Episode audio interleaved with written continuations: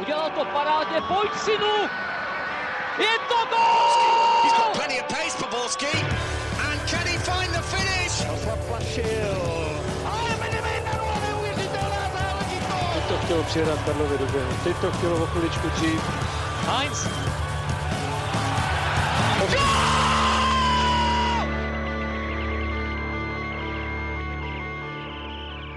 Dobrý den, svátek nesvátek, pondělí bez podcastu by bylo pondělím divným a tak je čas říci, vítejte u nového dílu Fotbal Focus podcastu. Tentokrát se zaměříme na střelce Muhameda Tijaniho a Václava Jurečku, neunikne nám ani boj o titul a podíváme se taky po čase na Slovensko a šlágr celé soutěže. A na to všechno a mnohé další je tu s námi David Čermák z MF Dnes. Ahoj Davide. Dobrý den, ahoj. Připraven je taky Jiří Feigl z deníku Sport. Ahoj Jirko. Dobrý den, ahoj kluci.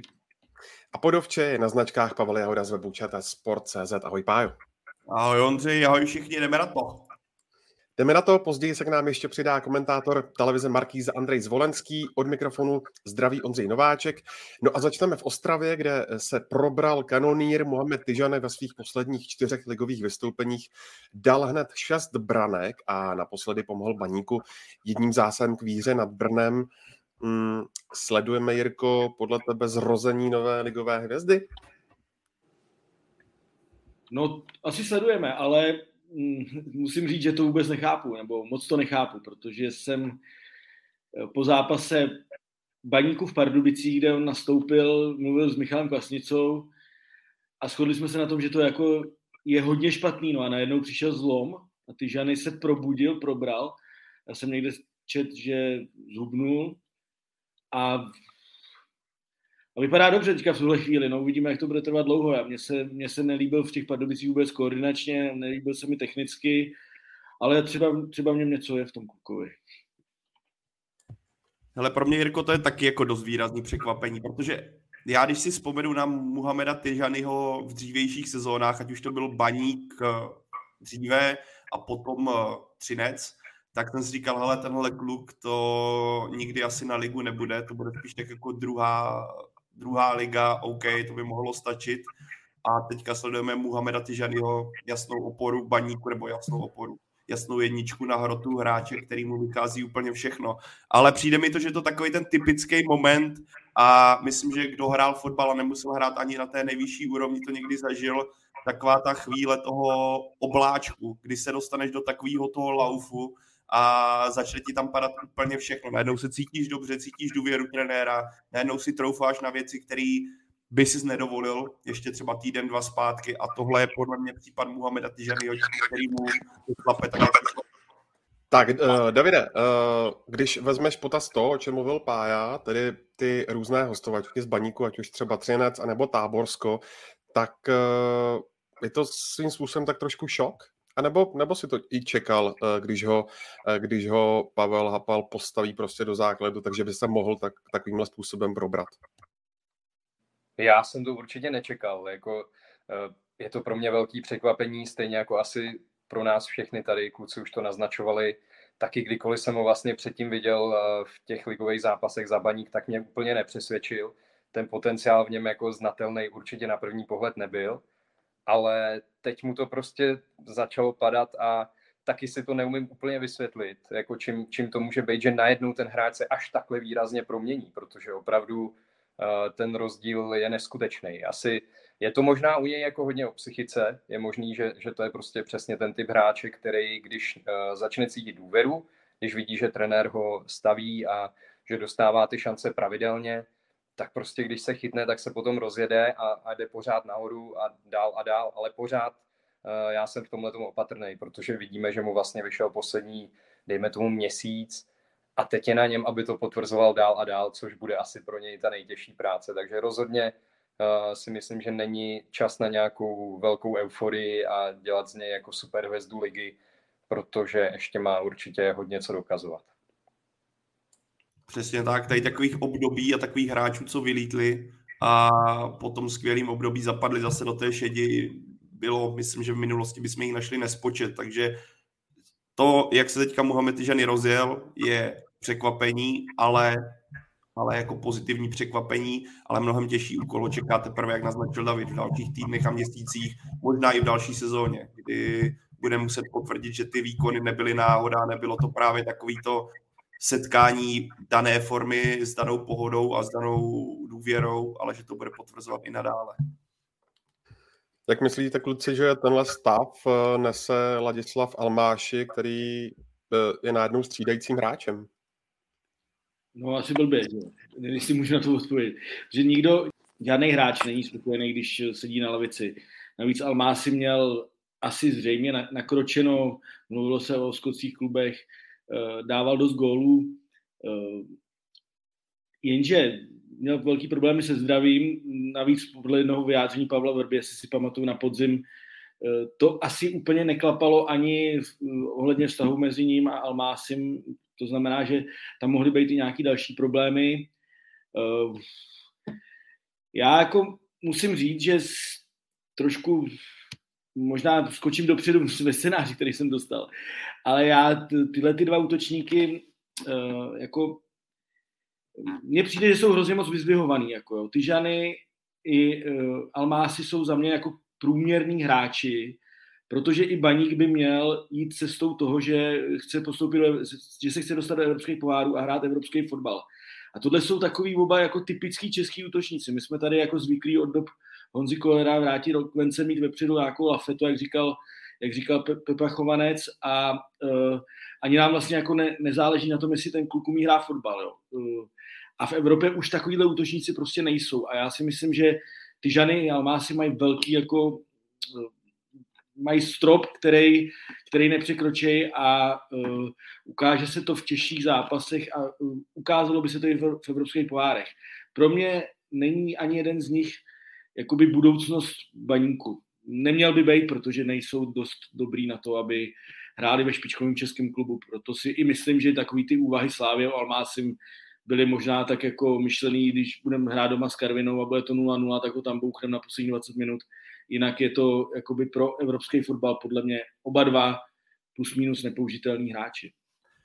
Já bych třeba k Almášimu tak jako kritický až takhle přísnej nebyl. A pro mě třeba, když bych srovnal Tyžanyho Almášiho, tak třeba mám výhled takovej, nebo v mých očích si myslím, že Baník pořád bude sázet spíš na Almášiho ve smyslu další sezóny, pokud on v Baníku bude dál pokračovat a bude moct absolvovat celou přípravu bez jakýchkoliv zdravotních komplikací, protože už tady bylo naznačeno, Almáši je hráč, který je v merku nějakých skautů. Třeba právě v tom Skotsku, kdy se mluvilo o Celticu, tak já si ho tam dokážu představit, protože je to hodně fyzická soutěž, hodně soutěž, kde by tenhle typ útočníků se mohl prosadit, ač souhlasím naprosto s Jirkou, že pokud bychom se měli bavit v případě Ladislava Almášiho o angažmá někde v Anglii nebo v Nizozemsku nebo já nevím, ve Španělsku, tak tohle asi nepřipadá v úvahu. Ale pořád si myslím, že on má tu kvalitu takovou, že má na to, aby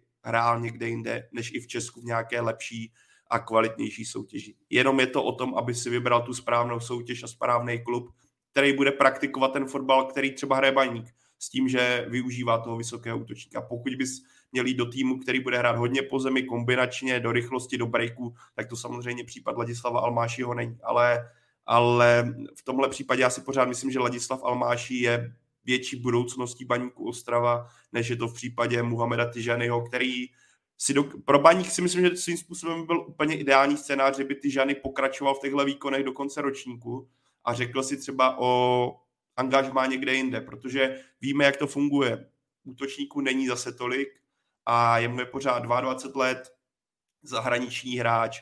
Myslím, že jeho agent by byl velice rád, kdyby putoval někam jinam. Víme, jak to často bývá s mladými Afričany, kteří prošli mládežnickými reprezentacemi. Takže kdyby třeba přišlo laso pro Baník, si myslím, že win-win situace prodat Tyžanyho po povedeném půlroce za nějaké solidní peníze. Pokud se mě zeptáš, kolik, úplně bych ti nedokázal, tak řekl bych jich klidně 10-15 milionů, kdyby přistálo do Baníku. Myslím, že by to měli okamžitě vzít a vsadit to na Ladislava Almášiho s Jiřím Klímou a případně na mladé odchovance, které Baník v tom kádru má.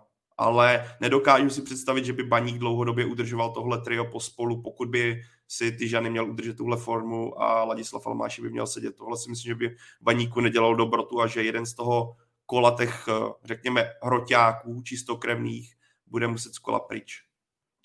Jirko? Já už tomu asi nic nemám, jenom jednu věc. Jako skotská liga, ale není přece lepší než česká. To je jenom atraktivnější dvěma kluby. Jako, já mluvím o kvalitě hry, vyloženě fotbalu, a ne tím, že na Rangers a na Celtic chodí 60 000 lidí. Jo, tak pak musíš nahlížet taky, že jo, můžeme se bavit o nějaký, já nevím, dokážu si ho představit třeba někde ve Francii, někde v Itálii, kde ty soutěže jsou přece jenom ještě, řekněme, v nějakým tom širším středu, nižších patrech, si dokážu představit, že tenhle hráč by se svým způsobem mohl prosadit. Ale určitě souhlasím s tebou, Jirko, že pokud budeme se bavit fakt o tom top fotbalu, na který se chce koukat vlastně úplně každý fotbalový fanda na světě, tak asi není na místě zmiňovat tyhle jména, protože ten fotbal se posouvá trošku někam jinam, víc do rychlosti, víc do kombinace, a tohle není případ ani jedno z těch dvou hráčů. Vzhledem k tomu, že budeme mít ve druhé části dnešního Fotbal Focus podcastu ještě téma o Slávy, potažmo Václavu Jurečkovi, tak musím zmínit jeden z komentářů. Vy jste blázni, Almáši mu je 24 a Tyžane mu 22, Jurečka ve 24 střídal v Opavě, ve 22 nehrál ani v Kolíně, což včera říkal i Jindřich Trpišovský. Co byste, kluci, odpověděli Filipu Fuchsovi? Ale já nevím, Mondro, na co je to jako narážka? Patrně to chápu jako narážku na to, že ti hráči asi nejsou použitelní v Evropě. Tak tam jde spíš o to, ne jak jsou dobří teď, ale jakou mají typologii a jak se vyvíjí evropský fotbal. To není nic proti jejich současnému rozpoložení a jak hrají. To jenom o tom, jaký jsou jejich přednosti ve fotbale. A to je silná hlava, silná práce tělem, dobrý výběr v 16 a hodně centrovaných míčů, z kterých oni těží. To vidíš, jaké útočníky má třeba Premier League, jaké útočníky, jací útočníci jsou v rámci evropských týmů. Tak habánů, jak Jirka tady naznačil, kdo tě napadne v současnosti. Zlatan, který ale je dlouhodobě teďka zraněný, ani nevím, jestli pravidelně teďka v AC Milan hrává, ale jeho koordinace tělem a jeho atletičnost to je jako něco neuvěřitelného v poměru s jeho výškou. Sám to vím, jaký to je, koordinovat takhle vysoký tělo a to, co dokáže Zlatan, to je jako anomálie. Olivier Giroud, a to se bavíme o jednom z nejlepších útočníků, OK, ale tak podobných typů najít ve fotbale už jako těžko hledat. Že jo? Můžeme se bavit o Berghorstovi, který je Manchester United, ale je to spíš hráč do lavičky a je trošku někde jinde a klidně v komentářích. To už je ta narážka na Jirku, už to vidím, že nemá ani na Slávy, tak to ať si vezme Jirka. Jirko, to je tvoje. A kdo nemá na Slávy? Řekl jsem, že nemá Tyžany na Slávy, no nemá. Almáši taky nemá Almáši podle mě nemá na Slávy. Já opravdu, jako, čtu si tady ty komentáře, ale Pája mluvil o nižších patrech francouzské ligy, já jsem nedávno koukal na zápas Monaco-Montpellier. A to byl takový fotbal, jako že jsem fakt jako byl úplně unešený, jo. Nebo v týmu Maroka na mistrovství světa hráli 3 hráči z Angers, říkám to snad dobře, to jméno. A to byli fotbalisti, kteří prostě byli úplně jinde než kluci z české ligy. Bohužel je to tak, proč kluci z české ligy nejsou ve Francii, nejsou v Itálii, ve Španělsku, v Anglii, v Německu skoro. Protože prostě na to nemají, kdyby na to měli, tak by tam byli, protože by byli levní relativně proti hráčům z jiných zemí. Takže já jako si zatím stojím, protože Almáši i Tyžany mají obrovský oba pohybový a koordinační nedostatky a technický. A to je prostě, to jsou 3 věci, které jako v Evropě se neodpouštějí. Pája mluvil o Zlatanovi, nebo je tam Haaland má 2 metry pomalu, 194 nebo kolik, ale je tak obratný, je tak technický, že to prostě jako je úplně jako jiný svět, to se bavíme jako o já nevím, o lize mistrů a český lize holt, jako jo. A tyhle ty 2 kluci prostě podle mě na Slávy v tuhle chvíli nemají. To by museli úplně změnit nějak třeba trénink nebo prostě zvyky, Jo, Jurečka je jiný případ. Jurečka je dravej kluk, rychlej prostě, a že nehrá v Kolíně, no, protože ho Jarda Veselý neměl rád. To se ho odstane. A je to, za mě je to lepší hráč než tyhle dva. K Vencovi Jurečkovi se ještě určitě dostaneme. Já si nechci říct David a nechci to úplně rozčísnout, ale jenom řeknu krátce. Pro mě, Jirko, já si třeba Almášiho v dobré formě ve Slávii dokážu představit, ale byl by to útočník pro mě pro Českou ligu a byl by to útočník do zápasů v evropských pohárech, kdy hraješ proti výrazně slabším týmům, kdy toho soupeře přimáčneš k vápnu a sypeš tam centr za centrem, kdy on v tom vápně bude skutečně silný. Ale pokud se bavíme o Slávii, která bude hrát proti týmům, jako je, já nevím, Arsenal, proti týmům jako Lyon, proti týmům prostě té vyšší šarže Sevilla, tak samozřejmě tohle nebude útočník pro ně. Ale jako věřím, že Ladislav Almáši by Slávii mohl být přínosem, ale za určitých podmínek a v určitých zápasech. A David to může rozčísnout teďka, vložit nůž mezi nás. Kluci, já se omlouvám, já mám jako nejdřív technickou. Slyšíte mě dobře všichni? Bez nějakých zvukových problémů? No teď ti to střílí, Davide. Je to špatný. Kluci, popojedem, jelikož už tak máme skluz, to je případ Brno, protože Brno dostalo naposledy od Baníku 4, tak Pájo, ty k tomu máš místopisně asi nejblíž, co se to tam děje a myslíš, že to angažmá Martin Háška se ukazuje jako chyba, nebo by s tím kádrem neudělal nic ani Hudýny?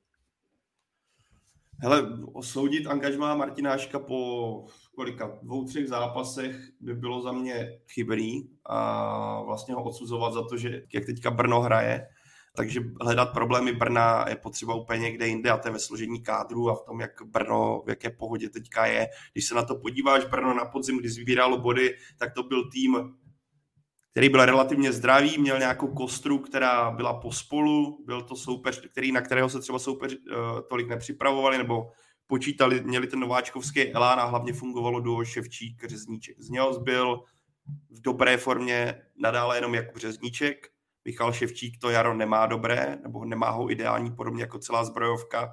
A problém Brna nadále pokračuje v celé té sestavě. Vypadl ti Endl, vypadl ti Souček, kteří nějak tvořili tu osu. A když se podíváš na ty alternativy, které zbrojovka má, tak je to prostě málo. Tak Martin Hašek jako zkouší tam některé věci, ale pokud ti hraje na stuperu Hlavice, nebo tam máš Štěrbu, hraje ti Graneční, je tam, jako máš prostě tě fotbalisty, který svojí úrovní jsou na hraně první ligy a jestli s tímhle máš prostě bojovat o udržení, respektive o vyšší příčky, tak to podle mě o ty vyšší příčky vůbec není téma, o to udržení to asi odpovídá a navíc na Brno prostě padla deka a tak to na hřišti to vypadá, jak to vypadá. Mně je to tristní obraz toho, v jakém stavu zbrojovka je a to není jenom otázka těchto posledních týdnů, ale už je to dlouhodobý faktor, který v mých očích jde výrazně i za majitelem, jak k tomu přistupuje a co jdou obecně zprávy, tak jak pan majitel Bartoněk se někdy chová, k některým věcem přistupuje, tak pro mě Brno je v současnosti v začarovaném kruhu a pokud nepřijde nový investor, nový majitel, nová finanční injekce, tak Brno se v tomhle kruhu bude točit i nadále a bude to takový to jojo, který bude lítat mezi první a druhou ligou, protože když se na to podíváš, i kdyby se Brno zachránilo, a já si myslím, že pokud by se mělo dostat do baráže, a to je s jeho formou v téhle době ještě pozitivnější scénář, tak si myslím, že se udrží, protože když vidíme výkonnost druholigových celků, tak i na ně by Brno mělo mít s přehledem. Ale pokud se podíváme s výhledem do dalšího ročníku, odejde ti Michal Ševčík, odejde ti Filip Souček, odejde ti Tyžany, odejde ti Koželuch, počítám, tohle jsou všichni kluci na hostování. Jakub Řezníček bude o rok starší, ač má tenhle ročník fantastický, tak já si nemyslím, že v tomhle věku to bude opakovat pravidelně a pokud nepřijde velká investice do kádru, a nebo se nepodaří přitáhnout pár hráčů na hostování, což ale je prostě lepení jenom prasklé přehrady s nálepkama, tak Brno je jen otázka času, kdy poputuje o patro dolů. A to je prostě klub, který má obrovský potenciál. Ten fanouškovská základna, silná, pokud by se dařilo. Bavíme se o druhém největším městě v České republice, ale ten fotbal se tam prostě za mě dělá tristně a pokud se nic nezmění, tak Brno bude v tomhle kalu zapadlý dlouhodobě. Davide, zkuš něco říct?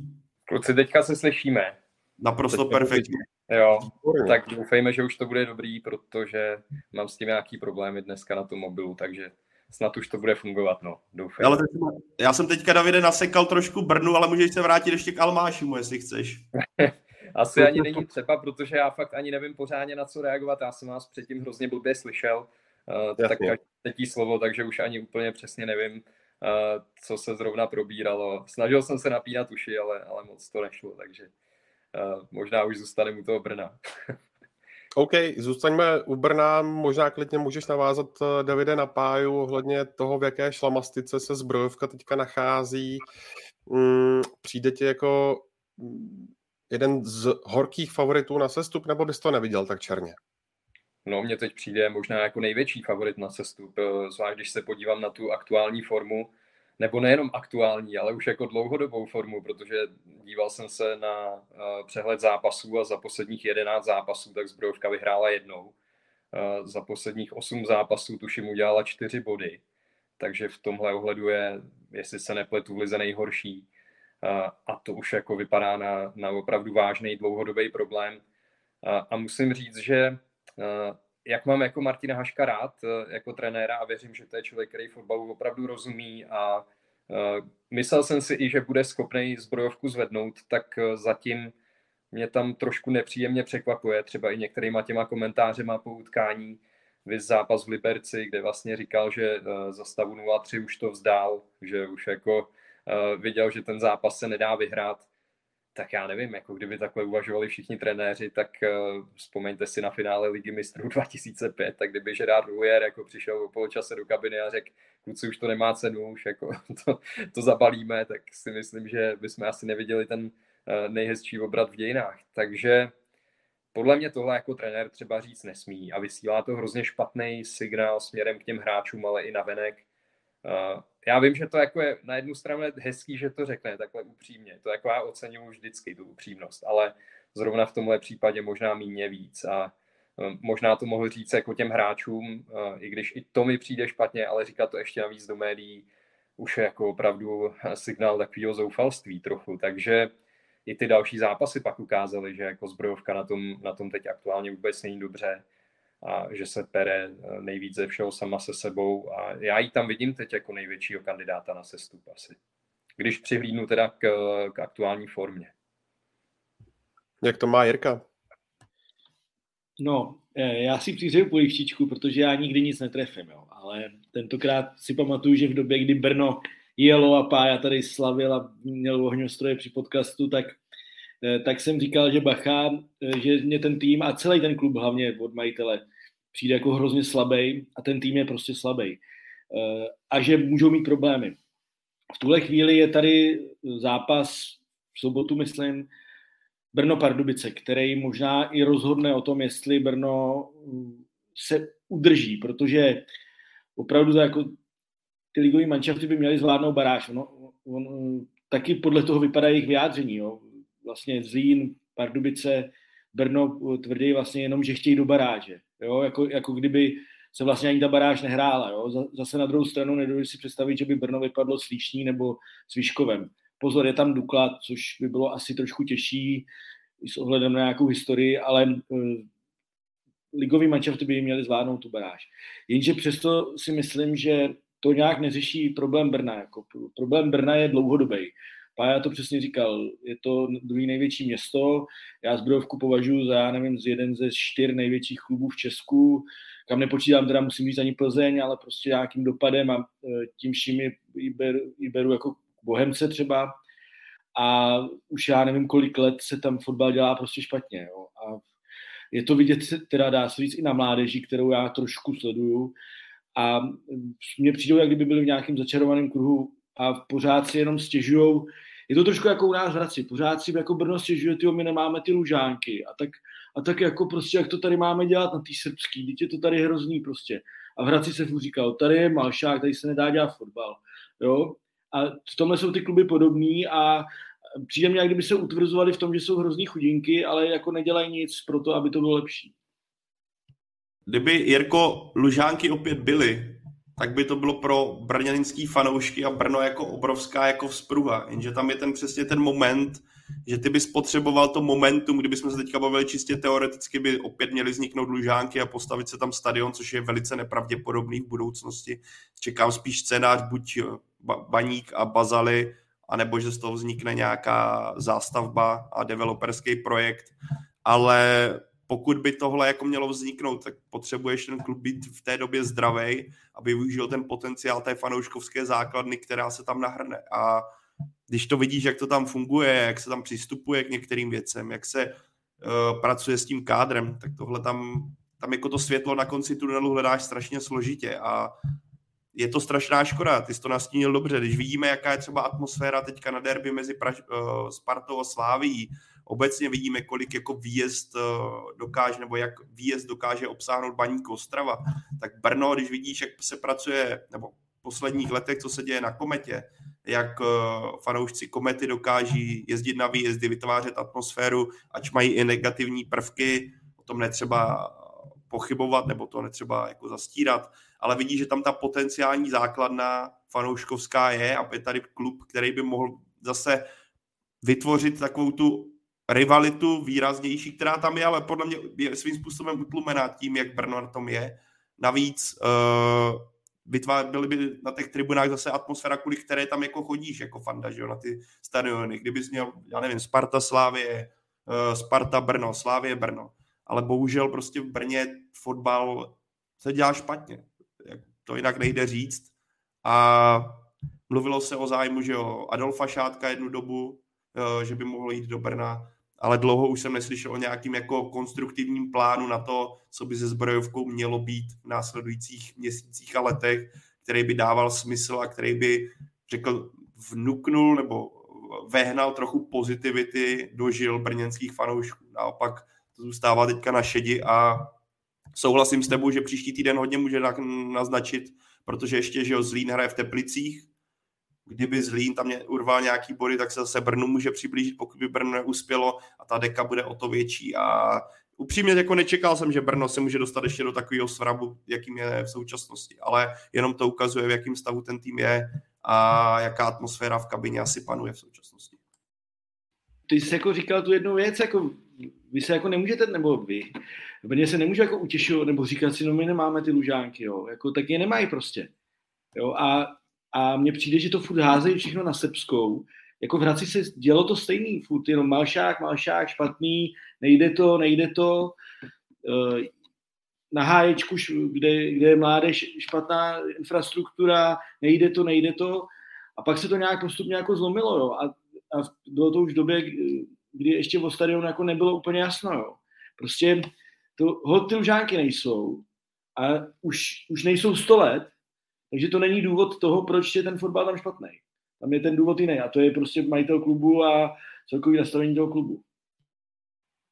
Tak vás ještě poprosím o tip k tomu nejbližšímu zápasu.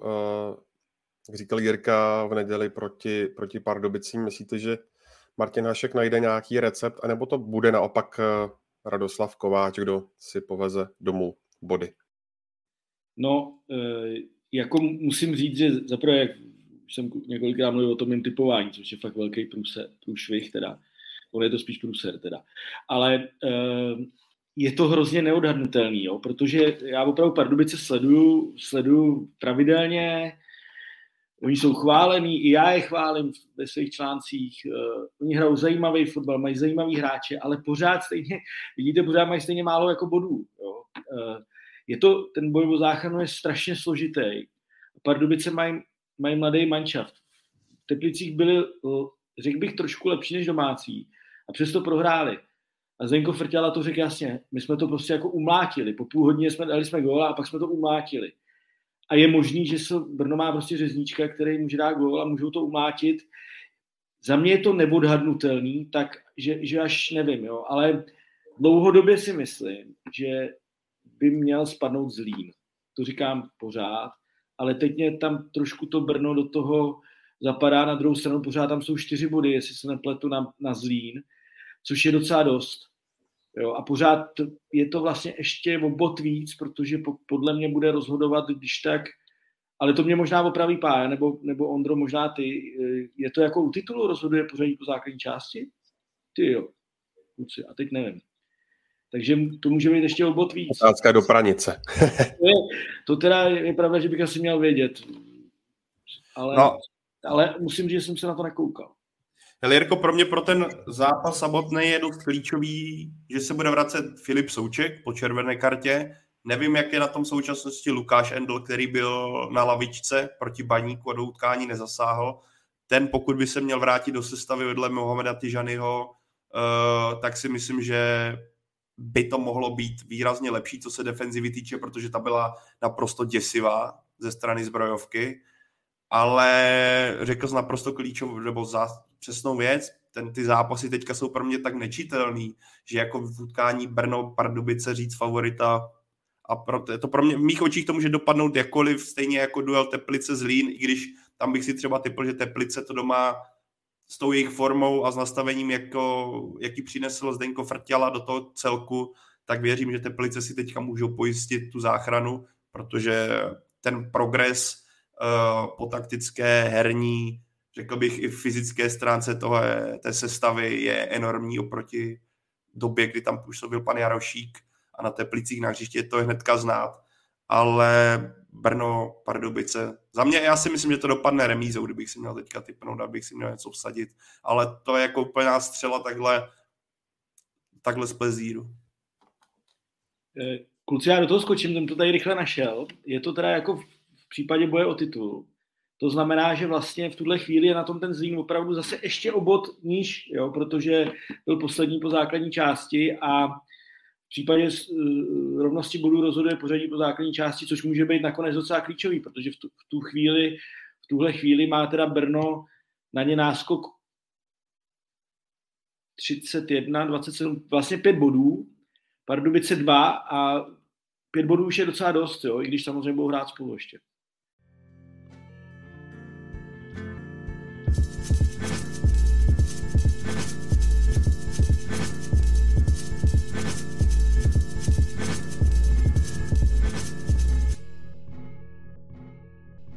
Pojďme se teď přesunout z těch spodních pater tabulky zase do těch nejvyšších, jelikož boj o titul mezi pražskými S, ten frčí stále naplno a taky zde bychom našli jednoho zářícího kanoníra.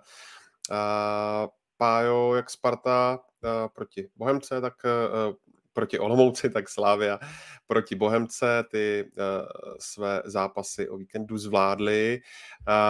Proti Bohemce hodně zářil hlavně Václav Jurečka, protože dal hned 4 fíky, tak když vezmeš jeho a vezmeš i Mohameda Tyžányho z Baníku, našel bys třeba mezi nimi nějaké pojítko, proč to teďka takhle šlape, že prostě makají? Já proto mám jedno slovíčko, to je takový ten pověstný obláček, na který si oba naskočili. Kdy ti skutečně tam padne to, co by třeba měsíc zpátky ne, že jsi v takové psychické pohodě a v takovém psychickém rozpoložení, že si najednou věříš na věci, které dřív jsi nedovolil. Pro mě třeba v případě Václava Jurečky to symbolizoval ten 3. gól, kdy on se do toho opřel z 20 metrů a padlo to tyči jako kráva. Myslím si, že kdyby jsme se takhle bavili, nebo 2 měsíce zpátky by se do něčeho takového vůbec nepouštěl. A jenom to ukazuje o tom sebevědomí, což je případ Mohameda Tyžanyho také. Druhá věc, důvěra trenéra. Když vidíme zejména u Václava Jurečky, který po tom svém příchodu vlastně do Edenu, když se mu nepovedl jeden zápas, tak si klidně na další 2-3 duely šel sednout. Teďka najednou Jindřich Trpišovský mu našel místo nějaké desítky, řekněme podrota, kde on rotuje s Mikem van Burenem a celkově mu vyhovuje ta rotace té sestavy, kdy se dostává i z té pozice normálně do pozice hroťáka a najednou vidíš, jak to všechno šlape. A jestli ještě vlastně můžeme najít nějaký pojítko, tak to už tady padlo, že asi oba hráči svého věku nebo ještě nějaký čas zpátky by si je netypoval, že nikdy můžou takhle dávat góly v první lize. U Václava Jurečky už je to sice nějaká doba, ale padl už tady ten Kolín, o kterém mluvil i Jindřich Trpišovský po tom utkání. U Muhameda Tyžanyho se můžeme bavit o 2-3 letech zpátky, kdy ho viděl a říkal si, že tak tohle na ligu určitě nebude a najednou, jaký tam byl progres a to opět ukázka toho, jak ten fotbal může být ve své podstatě krásný a že i když třeba v jedné fázi kariéry to není tak růžový, jak by si spřál, takže když se zabejčíš a máš i štěstí na trenéra, tak se to může zlomit. V případě Tyžanyho vidíme, že to je teďka přístup Pavla Hapala i řekněme Pavla Vrby, který mu dal důvěru. V případě Václava Jurečky to byl Martin Svědík, který z něho udělal vlastně kanonýra pár excellence na Českou ligu.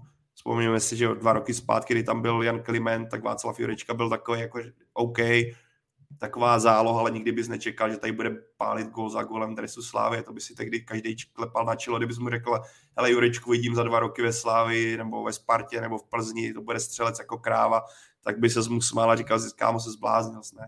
A teďka vidíš, co Václav Jurečka udělal.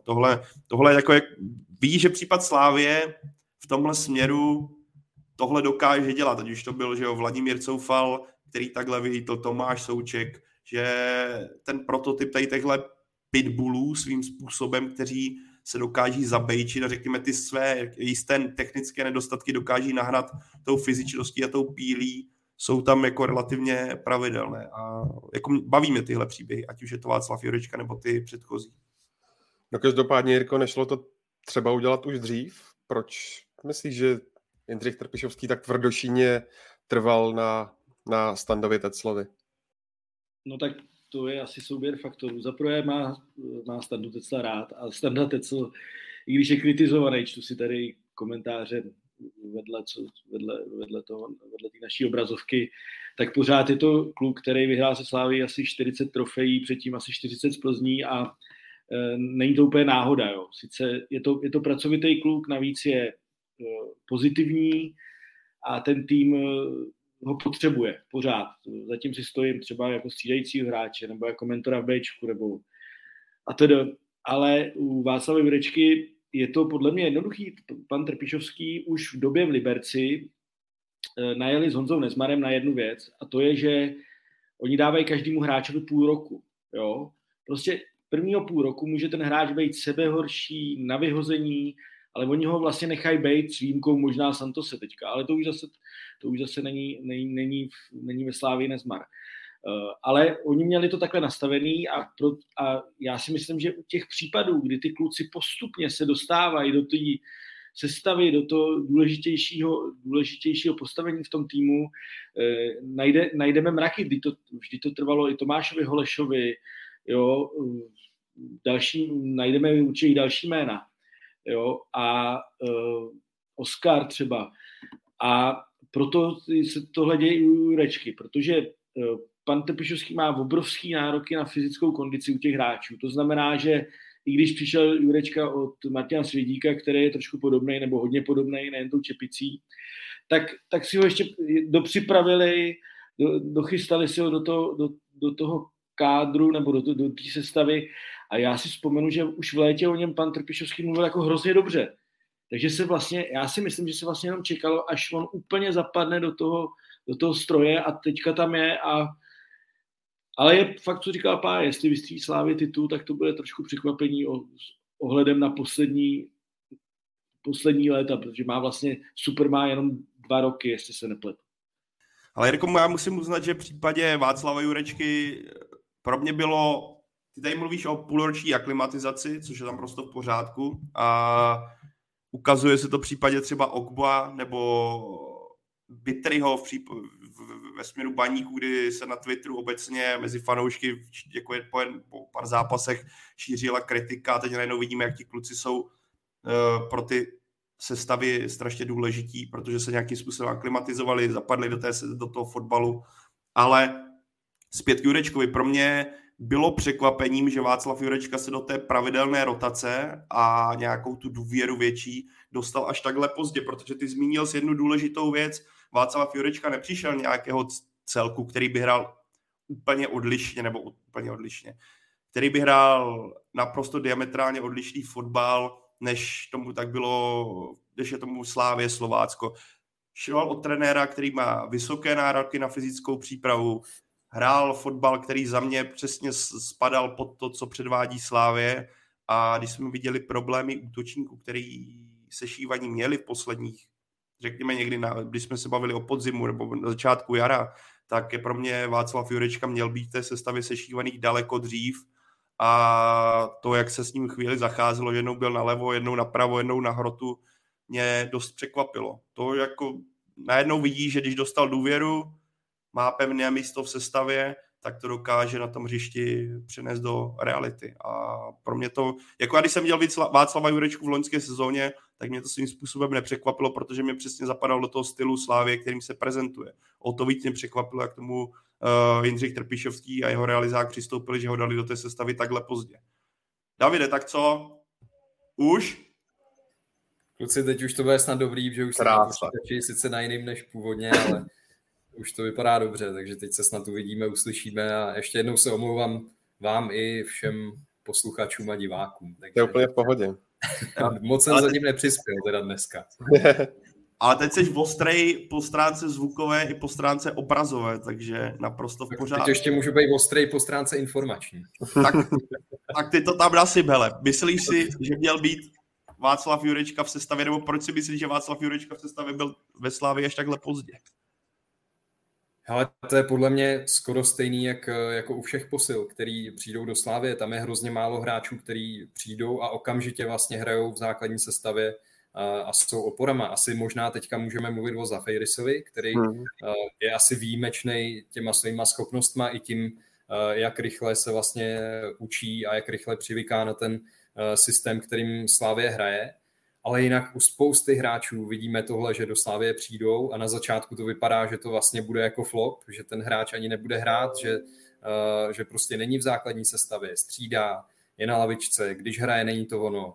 Jako takových příkladů tam bylo, vemte si třeba i Tomáše Holeše, který vlastně začínal ve Slávii jako rezerva zacoufala za pravýho obránce, trvalo já nevím, nechci kecat snad rok, jako než se z něj vlastně stala opora týmu, protože mu pak trenér našel jinou roli, která mu sedí a protože si zvyknul na ten fotbal, který Slávie hraje. Slávie jako podle mě je v tomhletom hodně specifická, že trenéři fakt vyžadují po těch hráčích něco úplně jiného, než co většinou hráli v těch svých předchozích klubech.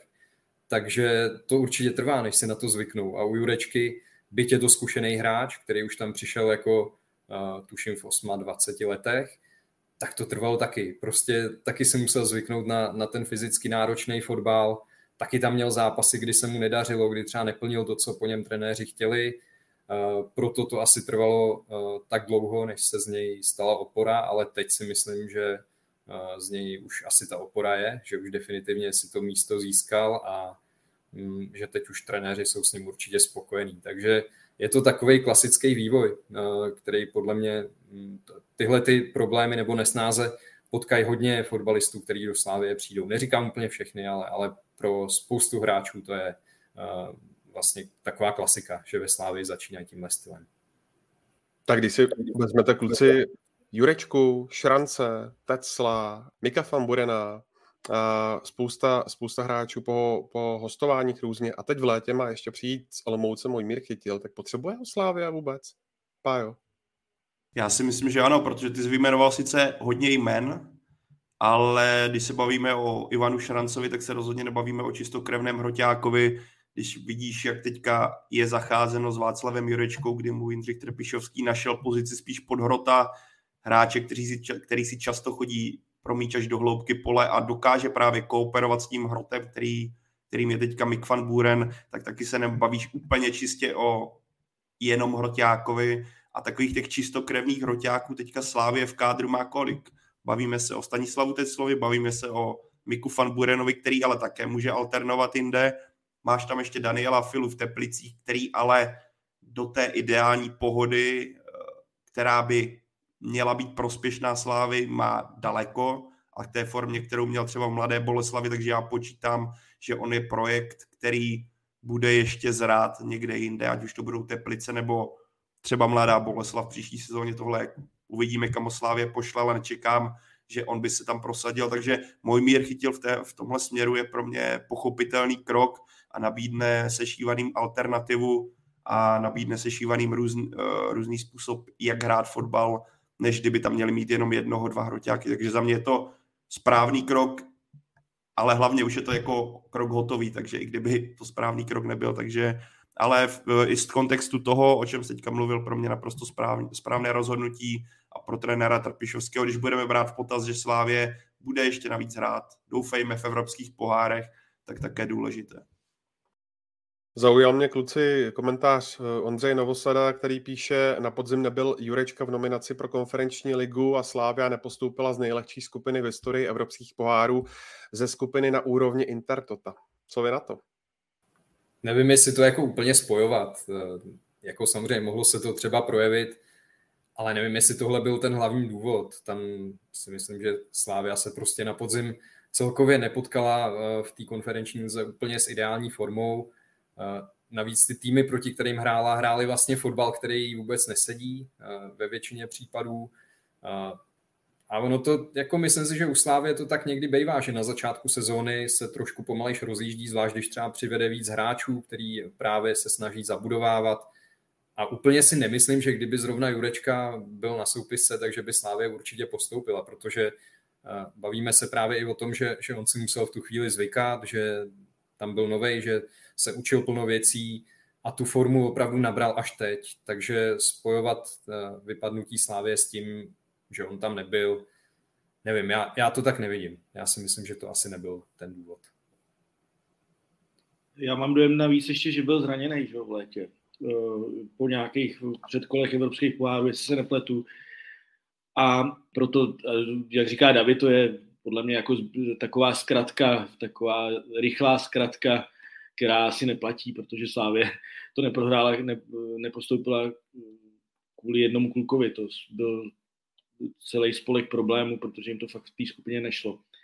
Jestli bych ještě mohl říct jednu věc těm útočníkům, já mám dojem, nebo jsem si tím jistý, že Miku van Burenovi končí smlouva. Je to tak? A nejsem si jistý, jestli Slávě uvažuje o tom ji prodlužovat. Rozhodně na podzim, když ho poslala do Liberce, o tom neuvažovala. Teď se samozřejmě může změnit situace, protože, jak už jsme kolikrát říkali, pan Trpišovský chce mít všechny fotbalisty na světě v jednom týmu a to je ve Slávii. Takže určitě bude chtít Mika van Burena podepsat, ale jde o to, jak se k tomu postaví klub, protože taky ten rozpočet není nafukovací. Ale tam si hlavně myslím, že jde o to, jak se k tomu postaví Mik samotný, protože když jsem s ním mluvil v zimě, když jsme dělali jako větší rozhovor, tak tam mi to přišlo, že je spíš rozhodnutý odejít, že chce nějakou novou výzvu. Bavili jsme se o tom a on snad, mám pocit, nechci se teď plíst, ale myslím, že zmiňoval třeba Ameriku, že by ho jako lákalo vyzkoušet si nějaký jiný životní styl, jiný fotbal.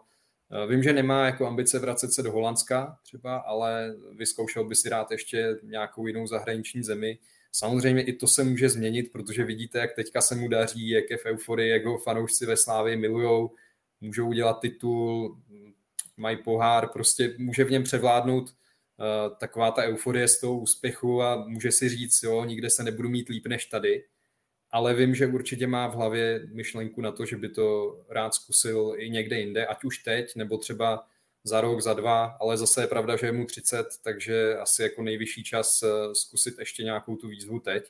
Takže já bych i věřil tomu, že Slávie by ho podepsat chtěla a určitě teda Jindra Trpišovský, protože teď v něm má oporu a vlastně viděli jste, že mu dal i kapitánskou pásku, takže vidět, že mu hodně důvěřuje, že je to hráč, na kterýho by rád sázel asi v budoucnu, ale jako teď bych řekl, že fakt spíš ten balón je na straně Mika van Burena a on se asi rozhodne, jestli bude chtít ve Slávii pokračovat nebo ne.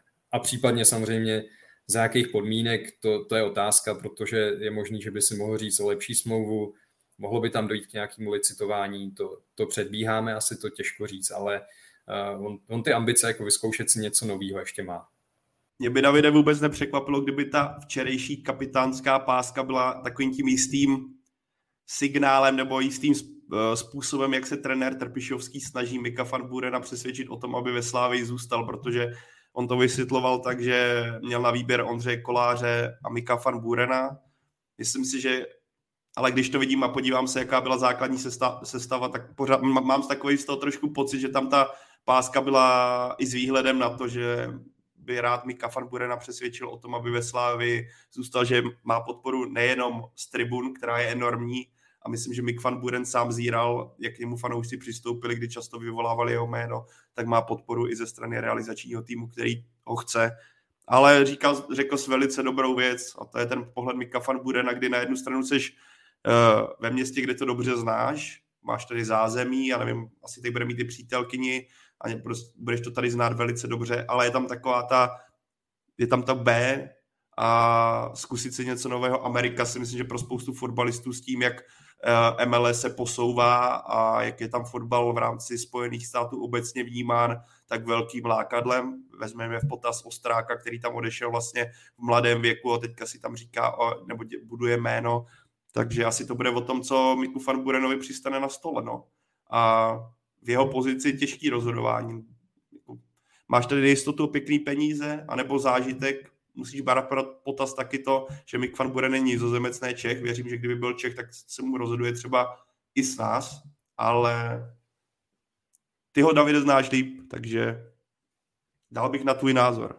Já ho zase tak dobře neznám, ale jako jo, tak bavili jsme se o tom tehdy a jako vyznělo mi to, já nevím, kdy to bylo ten rozhovor, tuším leden asi, na soustředění v Portugalsku jsme dělali rozhovor a tam mi to vyznělo, jako že byl vlastně rozhodnutý, že po sezóně chce jít pryč. Neřekl to úplně takhle natvrdo, ale jako mezi řádkama jsem to z toho vyčetl, že by si rád vyzkoušel něco nového, ale to prostě se může všechno snadno změnit. Ten fotbal prostě strašně rychle, jako se ve fotbale věci můžou změnit a otočit a věřím, že tahle ta euforie, kterou teďka asi tam Mick Van Buren prožívá, včetně toho, že právě dostal tu kapitánskou pásku, tak může ho to klidně přimět k tomu, aby zůstal. Zvlášť pokud třeba dostane nějakou nabídku vylepšený smlouvy a plácnu, to jako teďka fakt předbíhám nebo vymýšlím si, ale třeba i nějaký příslib toho, že může ve Slávii jako pokračovat i po kariéře v nějaký roli, protože je možný, že by se usadil v Česku, má českou přítelkyni.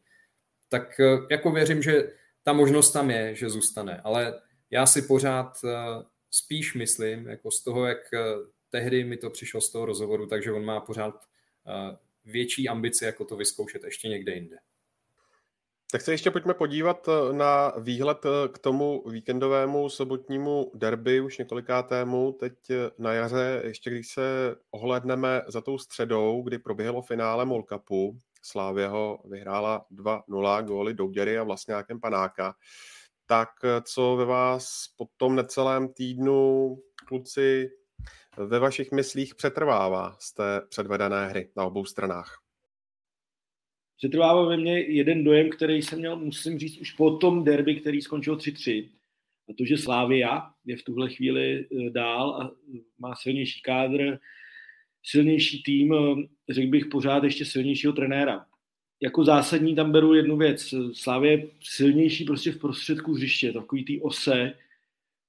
Já vím, že Kajrinen je fantastický fotbalista, ale oni tam hrajou vlastně ve dvou. Slavia tam hraje ve třech a navíc Kajrinen není zas takovej běžec, jako tam mají slávisti. Jo. A z toho podle mě vychází ta převaha, kterou Slavia teďka má. Zase na druhou stranu oproti poháru bude vlastně letná jenom spartanská. Že? Já nevím, Slavia dostane 1000 lístků nebo 1500 lístků. Při poháru to bylo 50-50, dá se říct. Ale myslím si, že Slavia je dál a myslím si, že na Spartě vyhraje. Takže když jsem to řekl, takže na Spartě nevyhraje. Dobrý. Ne, za mě Slavia je dál a bude mít titul. Já bych vypíchl dvě věci. První, fanoušky, kteří vytvořili fantastickou atmosféru. Já jsem strašně rád, že nějaké obavy, které panovaly o možnostech potenciálního bezpečnostního rizika, se ukázaly jako liché. Vyzvihl bych i to, že jsme konečně viděli finále poháru bez psů kolem laviček a bez těžkooděnců kolem tribun, že to mělo skutečně fotbalovou kulisu po všech stránkách. Vypíchl bych Daniela Černého v pozici rozhodčího. Pokud on bude pokračovat v těchto nastolených výkonech, tak si myslím, že brzy máme jasnou nejlepší českou rozhodcovskou jedničku, protože konečně ukázal, nenechal si kecat do toho výkonu, nebál se dát žlutou kartu za to, když mu tam někdo do toho kafral, a tohle je za mě cesta, jak ukázat hráčům respekt a jak si nastavit respekt na tom hřišti, protože spoustu jeho kolegů v tomhle za mě pokulhává, nechává si do toho kecat a nechává na sebe řvát úplně bez toho, aniž by jakkoliv reagovali, takže pozici sudího bych rovněž vyzdvihl. Dalibora. Prosím? Dalibora Černého. Říkal si Daniela.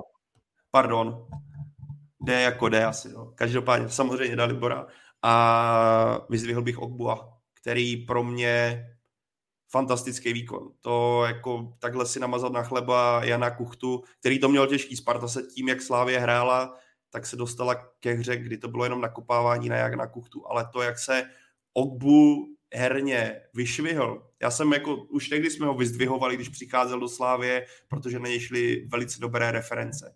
Ale to, jak on působí na tom hřišti, jak se najednou je vidět, jak má takovou tu pevnou půdu pod nohama, navykl si na ten styl hry, zapadl do toho a pro mě on je teďka nejlepší stoper v rámci České ligy a to, jak on se prezentoval, obdivuhodný výkon a pokud by v tomhle měl pokračovat, tak ho tady dlouho neuvidíme, ale proto jsem hodně zvědavý na ten víkendový duel, protože počítám, že ty duely mezi ním a Janem Kuchtou budou pokračovat a tohle mě velmi bavilo. A klobouk dolů, jak to zvládl. Každopádně Jirka to, co řekl, to by s tím se dá naprosto souhlasit, zejména po té taktické stránce, kdy Jindřich Trpišovský v těch dvou dosavadních měřeních sil jarních Briana Pryského předčil, co se taktické připravenosti týče. A pro dánského stratega bude výzva teďka ukázat, jestli právě dokáže na Jindřicha Trpišovského konečně vyzrát, anebo nikoliv. A osobně bych taky favorizoval v tomhle případě Slávy, nejenom tím, co řekl Jirka, ale faktorem síly lavičky, která je jasně na straně sešívaných plus B a to jsou zdravotní problémy na straně Sparty plus problémy s formou. Když jsme se bavili o nějaké té základní jedenáctce, kterou jsme vyzdvihovali, tak to Spartě fungovalo naprosto skvěle, ale jmenou Haraslín potřebuje odpočinek, není to ono, Sadílek, není to ono, vypadl ti Čvančara, nevím, co bude s Vítíkem, Serencem taky po zdravotních komplikacích a tyhle všechny faktory přidávají procenta v mých očích na stranu Slávie. Ale Sparta má jako, když to předám Davidovi, Sparta má tu výhodu, že ona nemusí. Pro ní by byl vlastně svým způsobem remíza výhrou, protože potom může pokračovat s náskokem a bude to mít nadále ve svých rukou, zatímco Slávie bude muset koukat pořád nahoru a doufat. Takže jako pro Spartu, říká se to blbě a myslím, že Sparta rozhodně na remízu hrát nebude. Ale pro Spartu remíza v mých očích by byla výhrou. Já bych se vrátil ještě jako k tomu samotnému finále poháru, protože když jsem o tom tak přemýšlel, tak vlastně to nebyl jako nějak zázračný zápas kvalitou nebo úrovní toho fotbalu, ale to, co se dělo vlastně okolo, tak tu úroveň zvedalo, což mi přišlo, že takhle vlastně by měla vypadat kulisa a všechno, nejenom kulisa, ale i organizace finále poháru, že konečně to bylo jako opravdu důstojný finále, co se týče té organizace. Vemte si, jak to vypadalo v minulých letech, že tam byli těžkoděnci u postranní čáry a štěkali tam psy a skákali na hráče, který házeli aut, tak jako to mi přišlo, že byla vyloženě ostuda a že ty záběry se i rozletěly přes Twitter do světa a vypadalo to hrozně blbě, vypadalo to, že jsme tady 100 let za opicema. Tak tady to finále bylo přesně pravou ukázkou toho, jak by to mělo vypadat, včetně fandění, který až samozřejmě na nějaký výjimky, na určitý excesy, tak bylo jako dokonalý a ta atmosféra byla naprosto úžasná. Vlastně se ukázalo, že když trošku těm fanouškům věříte a zároveň to dobře zorganizujete, tak se ukazuje, že ty lidi nejsou až taková zvěř, aby bylo jako nutný je tam hlídat těma psama u postranní čáry a posílat pod ty tribuny policajty, aby tam jako zabránili nějakému fyzickému napadení nebo nějakým bitkám, protože tady bylo vidět, že byť to byl vyhecovaný zápas, vlastně nejvyhecovanější zápas, který může být derby, tak se to povedlo zvládnout naprosto v klidu a nevím o tom, že by tam byl nějaký jako vážnější problém. Takže tohle bylo na podtrženou jedničku pro všechny, kdo na tom mají zásluhu. A co se týče toho samotného zápasu, tak si myslím, že kluci už to tady z větší části řekli. Mě taky přesně nejvíc zaujal výkon Ogbua, který byl naprosto suverénní a vyčníval úplně z toho celého zápasu. A jenom k němu mám vlastně takovou poznámku, že my kolikrát jako chceme po těch stoperech, aby měli tu rozehrávku, aby se nebáli, aby byli takový jako ty, co zakládají ty akce, ale u něj zase podívejte se, že on strašně často si to jako radši udělá jednoduchý, než aby udělal chybu. I v tom finále poháru bylo vidět, že několikrát to vlastně v zapeklitý situaci fakt jako jenom odkopnul na jistotu, ale ono někdy v takovýchhle zápasech je to možná lepší, než chodit do nějakého přehnaného rizika. On to prostě umí vyhodnotit tak, kdy je potřeba tu situaci zjednodušit a to je podle mě hodně cenná věc, kterou spousta těch dnešních v uvozovkách jako moderních stoperů nevidí a pouštějí se do nějakých zbytečných, nebo ne zbytečných, ale hodně riskantních věcí, které se nemusí vyplatit, ale on má v hlavě takovou tu stopku, že si řekne, tady už si musím dát pozor, tady to radši vyřeším jednoduše. A v tom finále poháru to bylo prostě, to jeho rozhodování bylo vlastně dokonalý. Takže to byl jednoznačný hráč zápasu pro mě a Slávě samozřejmě v tomhle utkání zasloužený vítěz. Ale já teda asi budu oponovat klukům, ale vidím asi furt Spartu jako favorita na titul právě vzhledem k tomu, co zmínil, a teď nevím, jestli Pavel nebo Jirka, že to derby prostě hraje doma a bude tam mít tentokrát jasnou převahu v Hledišti. Někdo může říct, že je to přeceňovaný, že jako fanoušci přece nemůžou se hrát takovou roli, ale já si myslím, že ta atmosféra na tom stadionu hraje hodně velkou roli a že v tomhle tom má Sparta jako pár procent navíc, který i vzhledem k tomu, že má ještě pořád jako v čele tabulky dvoubodový náskok, tak můžou se hrát hodně důležitou roli v tom konečném účtování boji o titul. A vlastně ještě bych doplnil, vemte si, že když jako Sparta zvládne derby za 3 body, tak je vlastně hotovo. Jako neumím si moc představit, že by pak Slavie stáhla ještě 5bodový náskok. Takže i tohle určitě mají Spartani v hlavách a proto si myslím, že je pravda, co říkal Pavel, že to nebudou jako hrát na remízu a že budou chtít to derby vyhrát a že budou chtít udělat ten krok k tomu titulu už teď. Jestli se jim to podaří, to jako nevím, ale pořád, když bych měl vyčíslit ty šance, tak je to pro mě 55-45% pro Spartu. Já ještě, jestli k tomu můžu něco říct, já si osobně myslím, že budou hrát to hodně opatrně, protože já myslím, Dave, že nejenom výhra, ale i remíza je pro ně prakticky titul, protože je tam ještě ten faktor toho bodu po základní části. Jo? Jako na něj teď jsme zjistili, protože já, který píšu skupině o záchraně, hodně jsem byl nepřipravený a zjistili jsme, že to platí i tam, že rozhoduje pořadí po základní části, ale v tom boji o titul to víme moc dobře. Takže si myslím, že Sparta bude hrát hodně opatrně, ale stejně si myslím, že to nezvládne. A jo, jak vidíš ještě ty další klíčové prvky, které by mohly ten zápas rozhodnout? Ty jsi hovořil o tom, že Sparta počítá nějaké ztráty, ale Slavie tam taky nějaké ztráty má, nebo respektive Zafiris musel střídat dříve, Okbu totéž, tam zraněný Linger, Ševčík, už by tedy měli nejspíš asi trénovat, Holeš by taky tedy měl možná naskočit, ale čím by tedy Brian Priske měl na Jindřicha Tepišovského podle tebe vyzrát?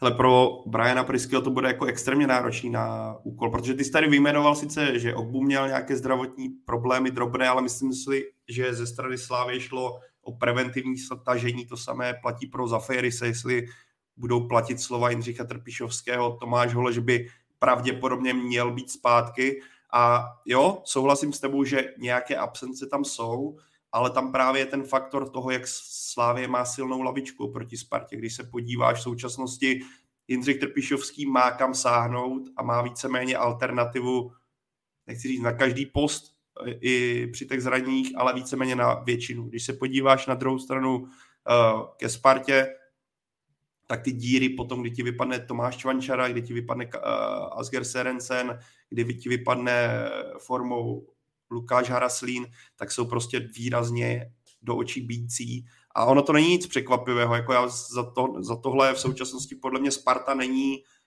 nebo neměla by být bita, protože se pořád bavíme o prvním roku Briana Priskeho na lavičce, kdy on si ten tým nějakým způsobem formuje a vytvořit a vykrystalizovat a v podstatě vybrousit si ten tým nějakou dobu trvá, takže ač můžeme říct, že třeba Plzeň i Slavie mají lavičku teďka silnější, tak já si myslím, že tohle třeba je úkol pro Tomáše Rosického a Briana Priskeho pro letní období a myslím, že oba se toho chopí, protože to vidí určitě i líp než já, protože s tím týmem jsou na tréninzích, s tím týmem v podstatě pracují na denní bázi. Ale k tvé otázce.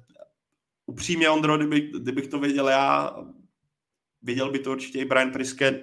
Úplně mě to nenapadá, protože pokud se podívám na formu obou týmů, nějaké psychické rozpoložení i po tom poháru, tak jak David tady zmínil 55-45, tak já třeba vidím 60-40 pro Slávy, protože ono se řekneš, hele, můžeš udělat nějakou extrémní změnu, nějaké jako obrovský překvapení, čím zaskočíš Slávy, ale pokud se podíváš, tak Sparta to úspěšné období vycházelo z toho, že měla nějakým způsobem ustálenou základní jedenáctku, ustálenou taktiku a změnit pro jedno utkání kompletně nastavení toho celku by možná bylo kontraproduktivní. Viděl jsi v tom poháru, kdy Sparta přešla vzadu na 4 a začala hrát trochu jinak, než na co byla v posledních týdnech zvyklá, že vlastně se to ukázalo jako spíš problémem než ziskem a Slavie z toho nakonec vytěžila ty 2 branky.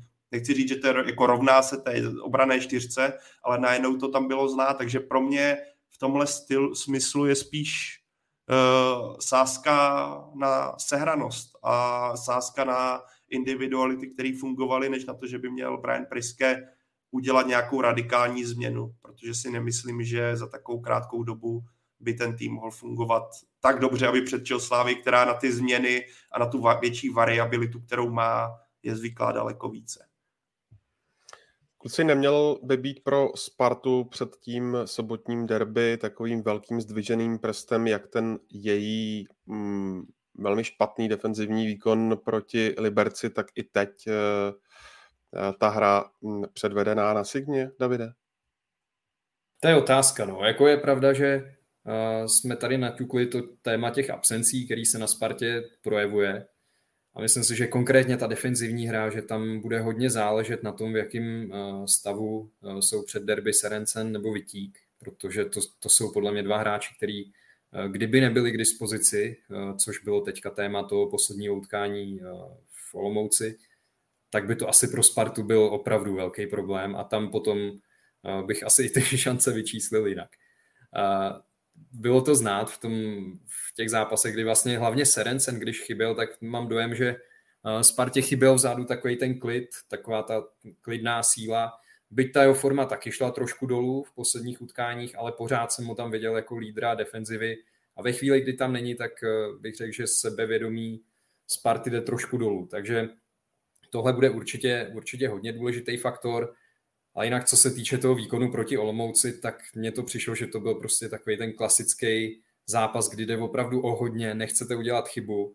A je pravda, že Sparta jako Olomouci to ani moc nedovolila směrem dopředu. Tam opravdu, jestli tam byla jako 1 šance, tak je to asi moc. Jako jinak vlastně si to nevybavuju. Dopředu to pravda taky moc neměla. Dala gól z takový pološance, pak tam Kuchta měl šanci, kterou mu chytil golman Macík. A to bylo vlastně všechno. Ale fakt to byl, jak říkal vlastně i Brian Priske po utkání, tak byl to prostě takový ten klasický zápas, kdy ta fotbalová krása jde stranou a jde opravdu jako o ty body a dá se to pochopit. Za prvý kvůli těm absencím, který Sparta má a který jako ten její výkon trošku srážejí dolů a za druhý vzhledem k významu toho zápasu, kdy prostě to k tomu svádí, že to nebude jako nějaký velký ofenzivní mejdan a že prostě jako nečekal bych, že v zápase Olomouc Sparta padne 5-6 gólů, to prostě tam se dalo čekat, že to rozhodne 1-2 situace a Sparta měla asi trošku kliku vzhledem k tomu, jakým způsobem to rozhodla, byla to asi chyba brankáře Macíka, byť to měl jako podle mě trošku těžší, než možná by někdo říkal, že protože mu to opravdu skočilo hodně nepříjemně těsně před ním na tom drnu, ale ta reakce ho byla pomalá, takže určitě tímhletím trošku jako k tomu spartanskému vítězství přispěl. Ale vlastně mě nepřekvapil ten průběh toho zápasu a očekávám, že to derby bude trošku od Sparty jiný, že to bude jako jiný fotbal než tady v Olomouci, protože přece jenom hraje doma, bude mít v zádech ty diváky a bude tam mít tu vidinu toho, že když uhraje ty 3 body, takže už jako ten titul bude vlastně její. Takže hodně bude teď záležet na tom, jak poskládá tu sestavu, kolik bude těch absencí a myslím si, že jako doma Sparta pro mě pořád jako je favoritem. Minimálně na to, aby ten zápas neprohrála. Takhle to řeknu. Já, Ondro, bych paradoxně Spartu v Olomouci pochválil za to, jak to utkání zvládla po té brance, že vlastně Sigmu nepustila do ničeho, nebyla nějakým způsobem pod extrémním tlakem a když vezmeme poslední minuty, tak to letenští zvládli v podstatě na jedničku s hvězdičkou, protože seš ve fázi sezóny, kde nehraješ na krásu, hraješ na body a Sparta má 2 body náskok v čele tabulky, je blízko nebo sahá po titulu po x letech a jestli někdy říct, že účel světí prostředky, tak je to právě teďka, pokud se bavíme o tom férovým dění na place. Takže za mě, jako já bych spíš Spartu, jak to zvládla, chválil, protože je potřeba přičíst, kolik absencí měla, a v jaké sestavě nastoupila. Oproti těm předchozím týdnům to byla jako v podstatě anomálie. Viděl jsi najednou na stoperský pozici změna, na křídlech 2 změny, ve středu zálohy nebyl Lukáš Sadílek, byl tam Lači, na pravým obránci nebo na pravým wingbackovi byl Jaroslav Zelený. Těch prvků nových tam bylo tolik a Sparta to přesně zvládla, nebo přesto zvládla, ač jedním gólem, ač potom to byl takový, jako nebyl to příliš koukatelný zápas, ale jako jede dom s 3 bodama a je o jedno utkání blíž titulu, takže já bych tady v tomhle případě třeba chválil, než kritizoval. Mě třeba překvapilo, když jsem si přečet dneska, tuším někde na Twitteru, jako nějaký hodně lajkovaný příspěvek, kritiku vlastně toho, že Sparta těch posledních 5 minut tam strávila někde u rohovýho praporku a jako dohrála to tam takticky. Já si myslím, že tohle naopak jako je věc, která prostě, který se nevyhnete v tom boji o titul a je to přece lepší, než kdyby ten tým udělal chybu, než kdyby nějak jako zběsil, riskoval. Oni to tam fakt jako zkušeně odehráli, to se vlastně ani jako nedalo podle mě odehrát líp ty poslední 2-3 minuty, protože prostě tu Olomouc jako vůbec nepustili z toho prostoru vlastně u rohovýho praporku a dohráli to tam opravdu jako s velkým klidem a jako zkušený tým, takže tohle je třeba věc, která podle mě dřív i Spartu trápila, že třeba byla nervózní, nedokázala ty zápasy dotáhnout, jak říkal Stramačony, vždycky kill the game a tady jako v tomhletom případě mě vlastně příjemně překvapili tím, jak to celkem v klidu dohráli a vlastně už fakt tu Sigmu nepustili vůbec do ničeho, což je známka toho, že Sparta jako nějaký zkušenosti nabrala a že opravdu pod Brianem Priskem udělala, co se týče taktického hlediska podle mě obrovský pokrok oproti těm předchozím sezónám. Já si tady půjčím ještě ten komentář, jestli podle mě zvolí taktiku. To si jako nemyslím, ale zároveň, jestli by Sparta měla ve zbytku sezóny vyhrávat 1-0, tak je to naprosto v pohodě, protože když si projdeme to jaro, tak Sparta rozhodně nehrála nějakýho Zanděura, vyhrávala 1-0, 2-0, 2-1. Ale jestli teďka ten zbytek skupiny o titul dojede 1-0, bude to nebo se Sláví remizuje a zbytek vyhraje 1-0 po ubráněných výkonech, tak je to úplně jedno. Vyhrají titul a můžou se slavit, bude jim úplně ukradený, jestli někdo na ně bude kafrat, že posledních 5 minut zdržovali u praporku.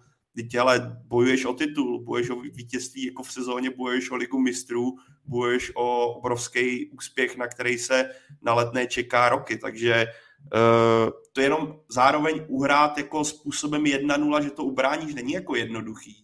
Na to musíš mít nastavený ten tým, musí ti fungovat ta taktika, musí ti fungovat ta sestava a musí ti fungovat nějakým způsobem defenzivní návyky. To jako se to krásně řekne, prozdržuji se k 1-0. To jako není lehký a Sparta ten závěr kontrolovala. To nebylo to, že jí tam lítal centr za centrem. To byl jako kontrolovaný výkon, kdy si mu do ničeho nepustila. A myslím, že pokud bychom se měli bavit, že tohle bude prostředek, kterým Sparta teďka v závěru jde k titulu, tak většina fans letenských a většina realizáků v čele s Tomášem Rosickým si myslím, že to vezmou všema 10. Že teďka se jako nehraješ. Myslím, že Manchester City by i v takové chvíli, kdyby byl blízko titulu, tak by se taky klidně. Vzpomeňme na nějaký videa, kdy Haaland si tam jako směl rohovýho praporku a nastřelují to tam do protihráče. Prostě účel světí prostředky. Hraješ na titul, hraješ na vítězství, ne na krásu. Na krásu se často umírá, ač taky miluju krásné technické věci, krásné kombinace na jeden dotek, to máme asi rádi všichni, ale jsme už ve fázi, kdy potřebuješ primárně 3 body, ne vyhrávat 5-6-0. A teď se nechci nějak dotknout Slavie. To, že vyhrála Slavie 6-0, to byl neuvěřitelný válec. Ale 3 body stejný, jako když vyhraješ 1-0. No kluci, já bych to dosáhl jako nejstarší v tohleto, no, trošku. Já bych byl trošku osvětový. A pojď. Já totiž nechci takovýhle fotbal, jo. Já to pochopím posledních 5 minut v Olomouci. David má pravdu, uhraju 3 rohy, zašlápnu to v rohu, nazdar. Jenže já chci od českého mistra, aby český fotbal někam posouval. A to dělá v posledních letech jenom Slávě. A to ji nefandím, opravdu ne. Všichni vědí, komu fandím, ten dres za mnou je jasný. Ale to dělá jenom Slávie. Nedělá to zatím ani Sparta, rozhodně to nedělala Plzeň. A já prostě chci, aby český fotbal šel nahoru, aby se tady hrály pěkný zápasy, aby jsme si nelhali do kapsy, že derby, který skončilo 3-3, bylo v prvním poločase nějak nádherný fotbal, to v žádném případě nebyl.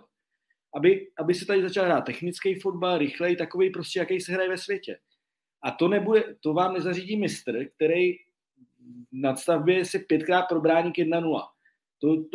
To je sice jako chválihodný, Pájo, úplně ti rozumím, ty vole, jsme dobrý, máme titul, ale já tohle nechci.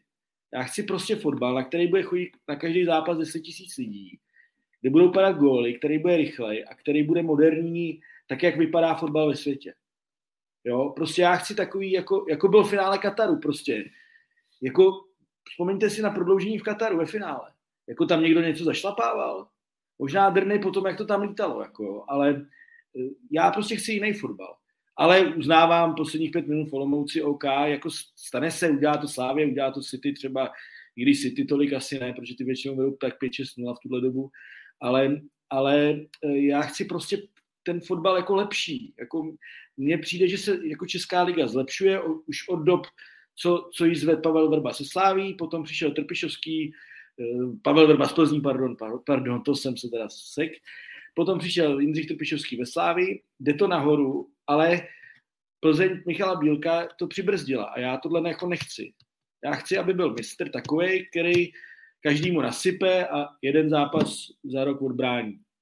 A budem se mít na co koukat, všichni budou mít inspiraci a bude se hrát prostě útočný fotbal. Jasně, hele, to jako úplně chápu a to chcem všichni. Já jsem to spíš, co jsem jako říkal, tak jsem vlastně vztahoval na aktuální kvalitu toho týmu, že Sparta je otázka, jestli má teď na to, aby jako hrála nějaký nádherný fotbal. Spíš to myslím tak, že vzhledem k těm současným možnostem, tak dělá asi maximum a taky jako musíme vzít v potaz, že se posouvá, že hraje určitě teďka pod pryskem lepší fotbal, než hrála za posledních třeba, já nevím, 5-6 let, jako pod těma trenérama, který se tam protočili. Takže takhle jsem to spíš myslel, že Sparta jako dělá určitý pokroky, ale tím nechci říct, že by byla Sparta jako lepší mistr než Slávie, že by si to jako zasloužila víc vzhledem k tomu, jak hraje, to vůbec netvrdím, to asi jako když budeme fotbal hodnotit fakt jenom na krásu, tak by měla být mistrem Slávie, protože hraje jako objektivně asi nejhezčí fotbal v lize, ale já to beru jako vzhledem k tomu aktuálnímu rozpoložení a možnostem těch týmů a beru prostě v úvahu ten pokrok, který Sparta pod Brianem Pryskem udělala a to, že jako je asi teď zdá se na správné cestě. To, že je na ní pořád ještě hodně co zlepšovat, to jako je jasný. To si nemusíme říkat. Určitě Sparta není dokonalá, zdaleka ne a má před sebou spoustu práce, aby hrála atraktivní fotbal, ale neznamená to, aby hrála trvale atraktivní fotbal, ale neznamená to, že by třeba už teď nemohla být mistrem. Jako pokud bude takhle takticky zodpovědně hrát, jako hrála třeba v Olomouci, tak si myslím, že nechci říct, že se k tomu probrání, ale jakože takovým tím zodpovědným fotbalem klidně jako může k tomu titulu dojít.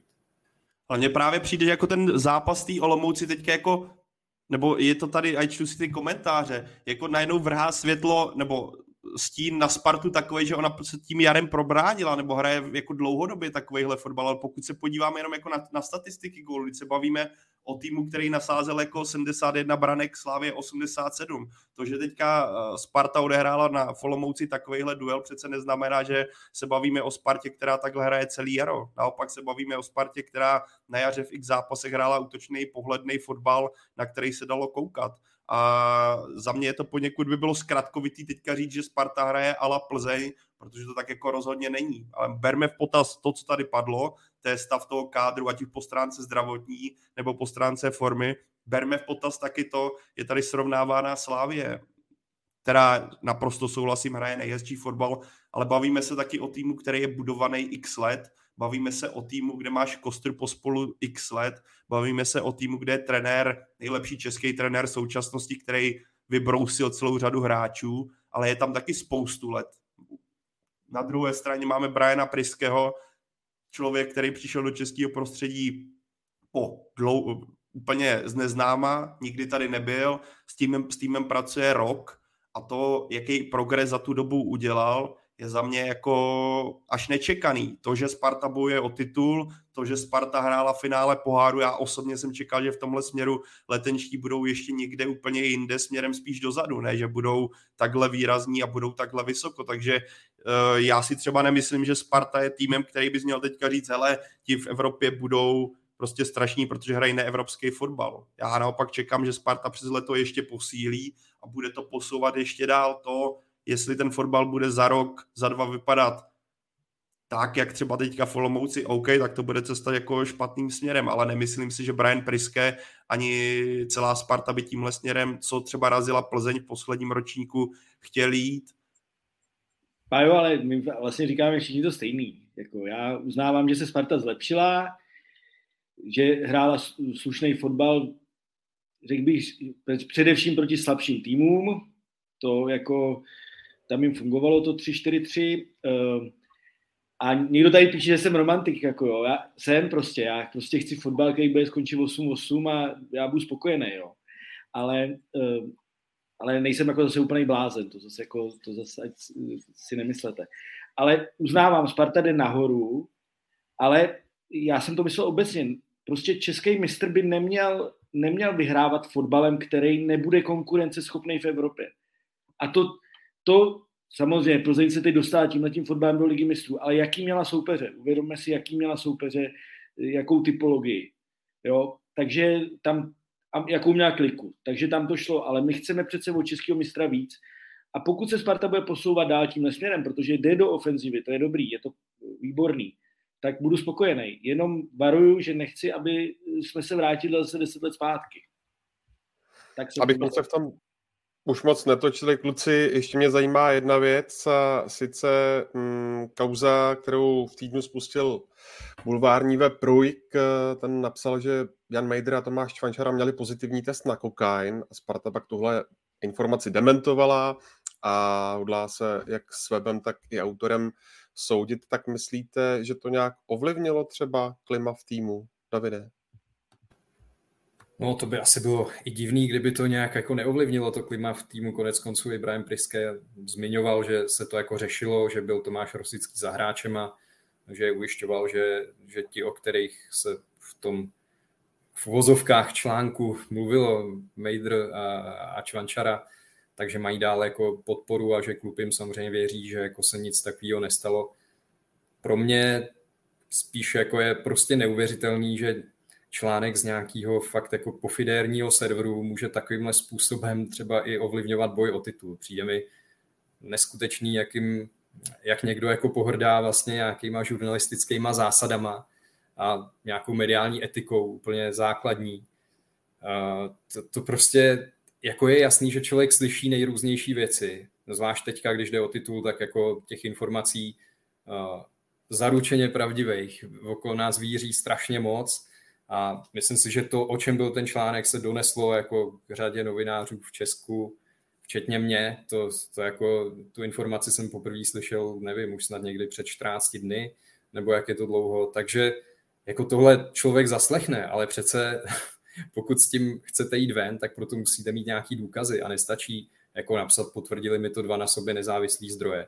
Můžete s tím v takovou chvíli jít ven, ale pak musíte počítat s tím, že si to jako zodpovíte u soudu a že tam budete muset předložit nějaký důkazy, které jste měli pro to, abyste něco takového mohli napsat. Takže z mýho pohledu jako to, co předvedl server Ruik, jako byla naprostá zoufalost a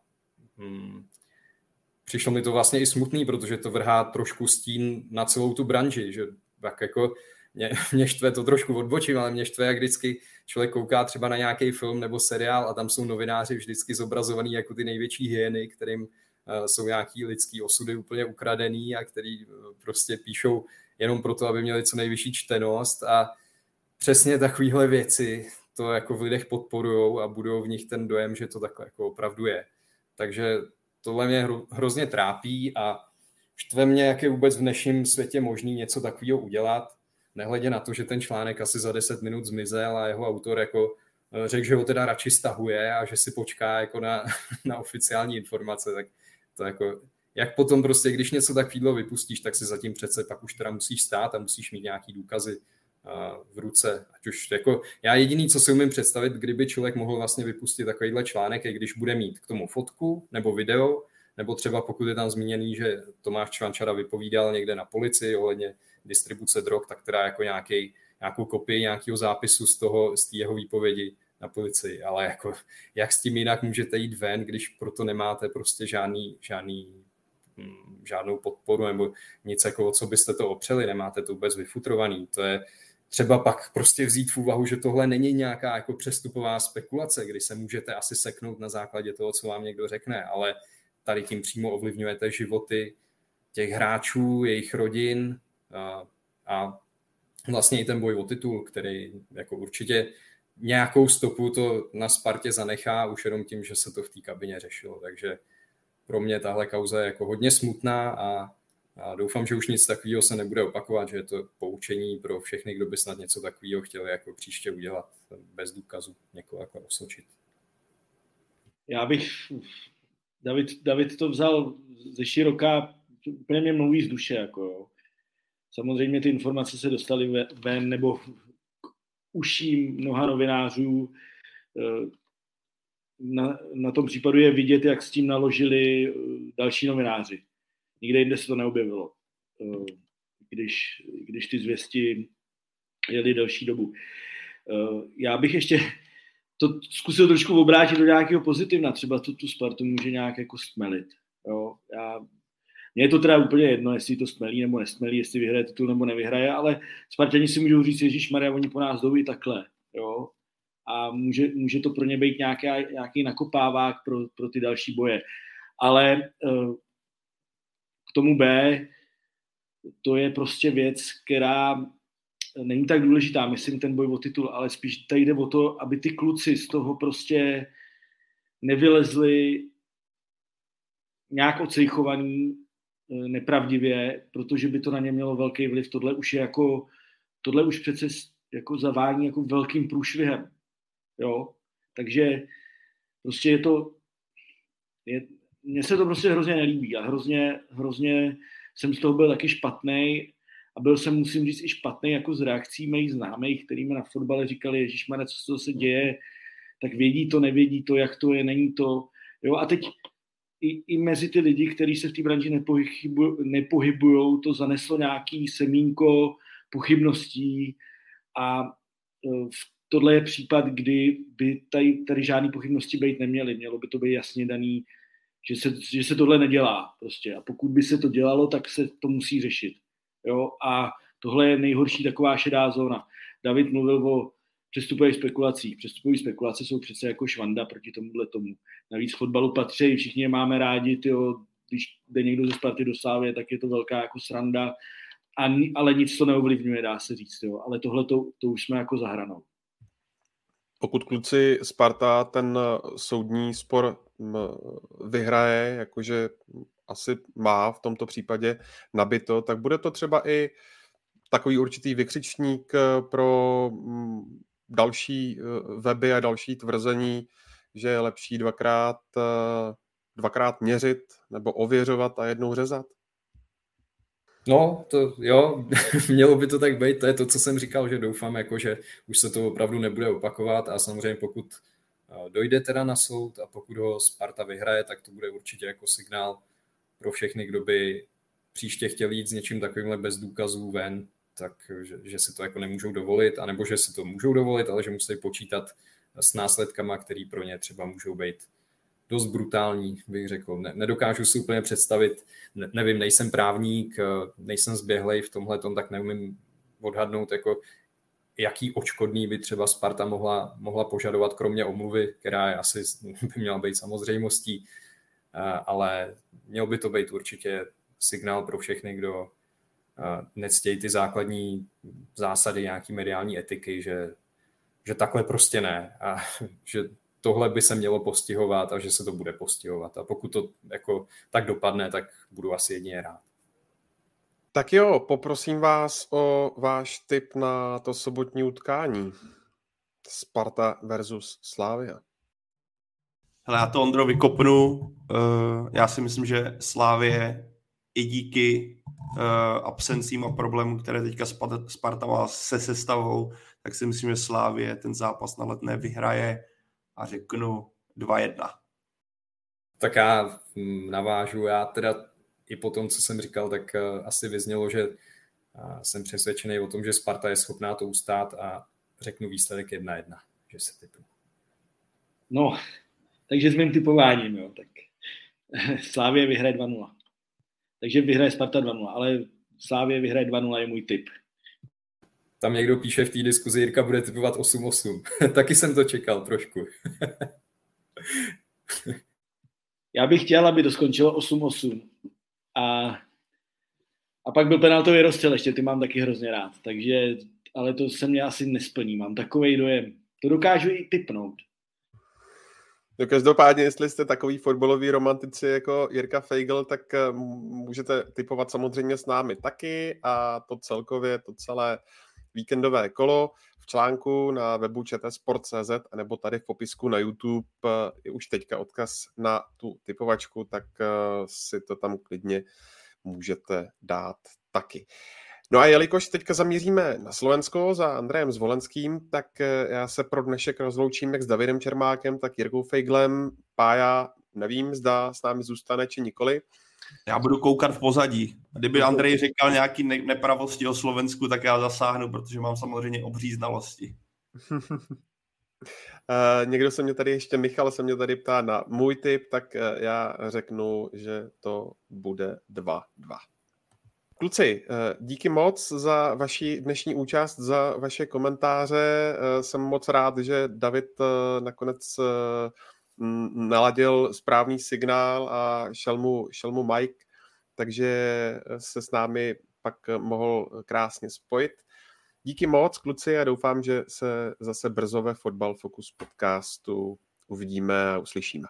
Děkuju, taky jsem rád, že jsem to nakonec naladil, že mezi tím jsem si tady párkrát i prostě zařval trošku, tak doufám, že v tu chvíli teda ta kamera ani mikrofon nefungovaly zrovna, ale naštěstí se to pak povedlo vyřešit. Tak díky moc za pozvání a mějte se hezky všichni. Já taky děkuju za pozvání a trošku mě mrzí, že Davidovi ten mikrofon nešel, protože bych nebyl jediný, kdo byl sprostej v tomhle pořadu a dostalo se to ven. Díky moc, nashledanou, mějte se hezky, kluci. Já ti, Ondřej, taky opět děkuji, bylo to opět krásné a děkujeme i vám, kdo jste nás poslouchali až doteď. Teďka přichází čas Ondřeje Zvolenského.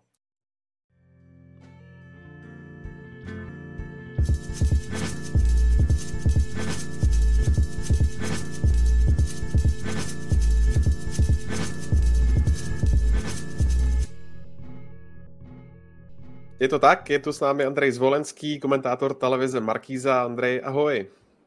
Čaute, zdravím zo Slovenska. Dlouho jsme se neviděli, tak jenom v krátkosti, jak se máš, politickou situaci asi moc komentovat u vás nebudeme, tak spíš asi zůstaneme u toho, jak se máš.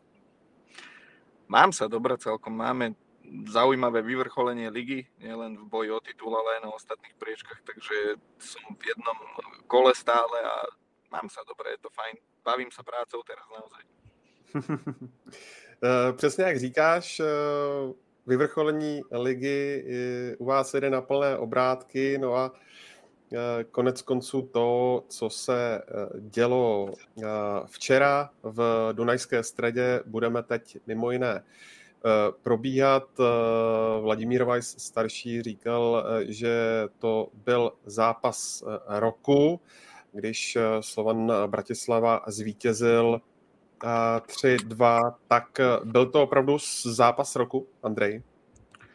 Určite áno a ešte by som tak dodal, že v priebehu týždňa druhý, lebo jedným bolo finále slovenského pohára, kde bola teda repríza derby Spartak Slovan spred roka a druhým teda vyvrcholením bol tento nedelný zápas, ktorý naozaj si taký ten názov, že to je zápas roka, naozaj zaslúžil aj tou úrovňou zápasu, aj tou atmosférou, tými emóciami, čo tam boli, takže naozaj aj kvalitným futbalom musím povedať, čiže naozaj vrchol sezóny, ako má byť, ktorý sme v našej lige nezažili už naozaj veľmi dlho, takže výborný futbal. Slovan Bratislava teď má náskok nějakých 5 bodů, tak myslíš, že už je prakticky hotovo, nebo je tam ještě nějaké takové malé semínko naděje pro DAC? Kým to nebude matematicky potvrdené, tak to malé semienko nádeje tam je, ale pri tej kvalite kádra, ktorú má Slovan, pri tých skúsenostiach, ktoré majú, pri tom počte veľkých zápasov, ktoré oni odohrali za posledné obdobie, ja si myslím, že to nebude problém pre Slovan to uhrať. Cestujú do Banskej Bystrice, stačí im získať bod, takže z tohto pohľadu ja si myslím, že predpokladám, že už budúci víkend to bude matematicky potvrdené, že to ten Slovan zvládne.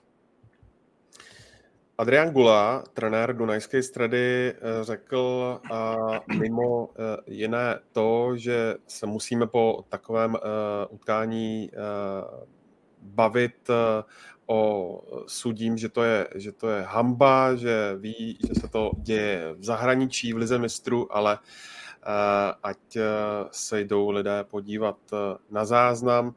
Tak když to vezmeš obecně, to utkání, které bylo hodně emotivní, jak to podle tebe rozhodčí zvládli? Bohužiaľ nezvládli vôbec a už musím povedať, mrzí ma to, ale že túto sezónu v globále rozhodcovia na Slovensku absolútne nezvládli tých sporných verdiktov, tých zlých rozhodnutí tam bolo strašne veľa počas celej sezóny, nielen čo sa týka Slovana alebo Dunajskej, ale aj ďalších zápasov. Bohužiaľ v tomto ligovom ročníku sme sa o rozhodcoch bavili až príliš často počas celej sezóny a až príliš často boli v centre diania, čiže v tomto bohužiaľ hlavný rozhodca Filip Gulova ten duel nezvládol vôbec, boli tam zlé verdikty na obidve strany. Myslím, že to sťažovanie sa Adriana Gulu včera po zápase nebolo na mieste. Navyše vrátilo sa mu to vlastne ako bumerang, pretože oni v prvom kole nadstavby hrali v Banskej Bystrici, kde im zárez rozhodcu priniesol 3 body. Ten rozhodca dostal naozaj exemplárny trest za to, čo vtedy predviedol a Adrián Gula po tom zápase hovoril niečo o tom, že nerozoberajme tu rozhodcov, že on spravil chybu, že to je ľudské. A teraz, keď vlastne chyba rozhodcu možno stála body ich v boji o titul, tak ide rozoberať verdikty rozhodcov na tlačovej konferencii. Takže ja si myslím, že to nebolo z jeho strany na mieste v konečnom dôsledku. Aj keď Filip Glova ten zápas nezvládol a urobil obrovské chyby, tak ten zápas v konečnom dôsledku nerozhodli práve tieto chyby rozhodcu, pretože Slovan v tomto stretnutí bol lepší, vyhral zaslúžene. Aj keď Dunajská Streda hrala naozaj dobre, ale tá prehra bola viac menej zaslúžená a opakujem, tie chyby, ktoré boli fakt obrovské, boli na jednej aj na druhej strane. Kdybychom trošinku odbočili, tak Patrik Blau se tě ptá, jak na Slovensku vlastně videorozhodčí funguje a zda jsou s tím problémy jako třeba v České lize. Sú problémy, bohužiaľ, sú a ukazujú sa nám pravidelne týždeň čo týždeň. Stalo sa nám dokonca na finále pohára v pondelok, že v určitej situácii vypadol systém VAR, takže nemohli preskúmať gól Trnavy.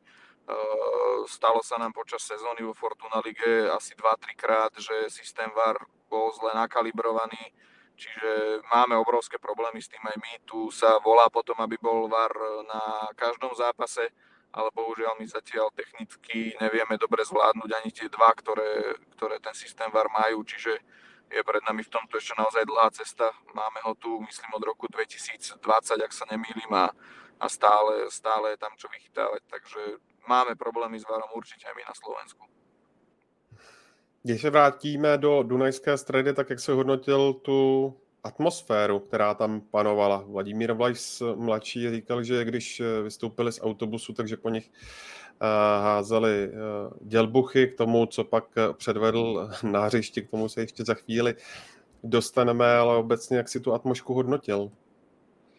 Atmosféra bola fantastická. Ja som sa na tento týždeň veľmi tešil, lebo bolo aj to finále pohára, kde bol teda takmer vypredaný štadión, bol tam nový rekord slovenského pohára a tešil som sa aj na tento nedeľný zápas, pretože som vedel, že tam taktiež bude výborná atmosféra. Aj sa mi to potvrdilo. Dunajská Streda v tomto je taká výnimočná na Slovensku. Oni vedia spraviť neskutočnú show už pred zápasom. Naozaj to mesto neskutočne žilo. Ja mám z Trnavy cestu do Dunajskej Stredy asi 40 minút a do Dunajskej Stredy som za 35 dorazil a ďalších 25 som šiel cez mesto, kým som sa dostal cez všetkých ľudí, ktorí tam jednoducho okolo štadiona žili tým zápasom. Čiže tá atmosféra bola naozaj fantastická, vynikajúca, vypredaný štadión. Prvýkrát sa mi stalo pri komentovaní, že som seba samého nepočul pri komentovaní, lebo ten hluk na štadióne bol neskutočný. Čiže naozaj na atmosféru nemôžem povedať jedno zlé slovo. Celý zápas prebehol navyše bez problémov, bez nejakých potičiek, čiže naozaj v tomto to bol vysoký štandard. Líbil se mi jeden z titulků na slovenském webu, tuším, že Šport.sk, který napsal typický Vladimír Weiss mladší, přišel a rozhodl, pobouřil celý stadion a odešel. Tak skutečně to bylo tak, protože ještě kdo o tom zápase nečetli nebo z něj třeba neviděli nějaké šoty, tak musíme říci, že Vladimír Weiss vlastně strávil na tom hřišti nějakých 6 minut a už tam přicházel s tím, že za nějaké nepřiměřené slavení toho druhého gólu už měl žlutou kartu. Tak, on po góle na 2-1 pre Slovan ako náhradník utekal cez celé ihrisko sa tešiť s hráčmi pod sektor hostí a samozrejme za to dostal žlutú kartu, čo bolo podľa mňa úplne na mieste. Ono celý týždeň už vlastne od piatkového derby, kedy hrali Slovan s Trnavou v lige proti sebe, sa riešilo, aký je jeho zdravotný stav. Jeho otec na tlačovkách hovoril, že nie je pripravený, že nebude hrať na tento zápas, ho teda zobral aspoň na lavičku. My sme sa bavili o tom už pred zápasom, že či je to len taktické bubobu, že je na tej lavičke a že aby sa Dunajská streda bála toho, že ho pošle. Ale viac menej nás Vladimír Weiss starší presviečal o tom, že nie je on k dispozícii a že nenastúpi. Nakoniec to bolo celé tak, že v závere, keď potreboval Slovan podržať loptu, lebo bol pod tlakom, tak ho tam teda jeho otec dal. A toto je Vladimír Weiss, ten jeho prínos bol okamžitý, naozaj asi 2-krát zakryl loptu, podržal, výborne rozohral, Slovan sa vďaka tomu dostal z toho tlaku, vyvrcholilo to tým, že Slovan získal pokutový kop, ktorý teda Vladimír Weiss premenil a okamžite po tom góle, ako komentátor som hovoril, že dostane červenú kartu, pretože si vyzliekol na oslavu dres, samozrejme on bežal pod sektor hostí, ale neodpustil si nejaké urážky a smerom k domácim fanúšikom, dokonca ho tam napadol SBS-kar, ktorý bol pod domácim sektorom, čiže inak výborný zápas, aj tie emócie tam boli cítiť, ale nebolo to nejaké prestrelené, ale táto situácia jednoducho odštartovala neskutočný kolobeh udalostí, čo sa tam potom dialo, asi 5 minút sa nehralo.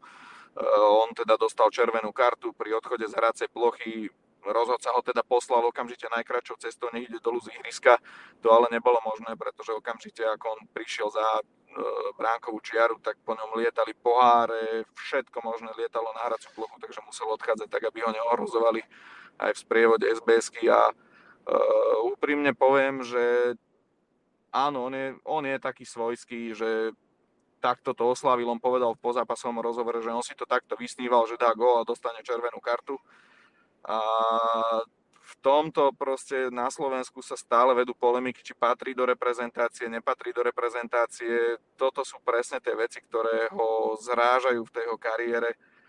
Bohužiaľ vždy bol a vždy bude kontroverzný. On toto spraví, aj keď je jeho otec trénerom. Tam ešte bola slovná výmena názorov medzi otcom a synom, kde mu teda nič pekného nepovedal samozrejme, lebo teraz s ohľadom na to, že ten zápas skončil 3-2 pre Slovan, to vyzerá všetko, že pekne, že hrdina a takto na seba upútal pozornosť.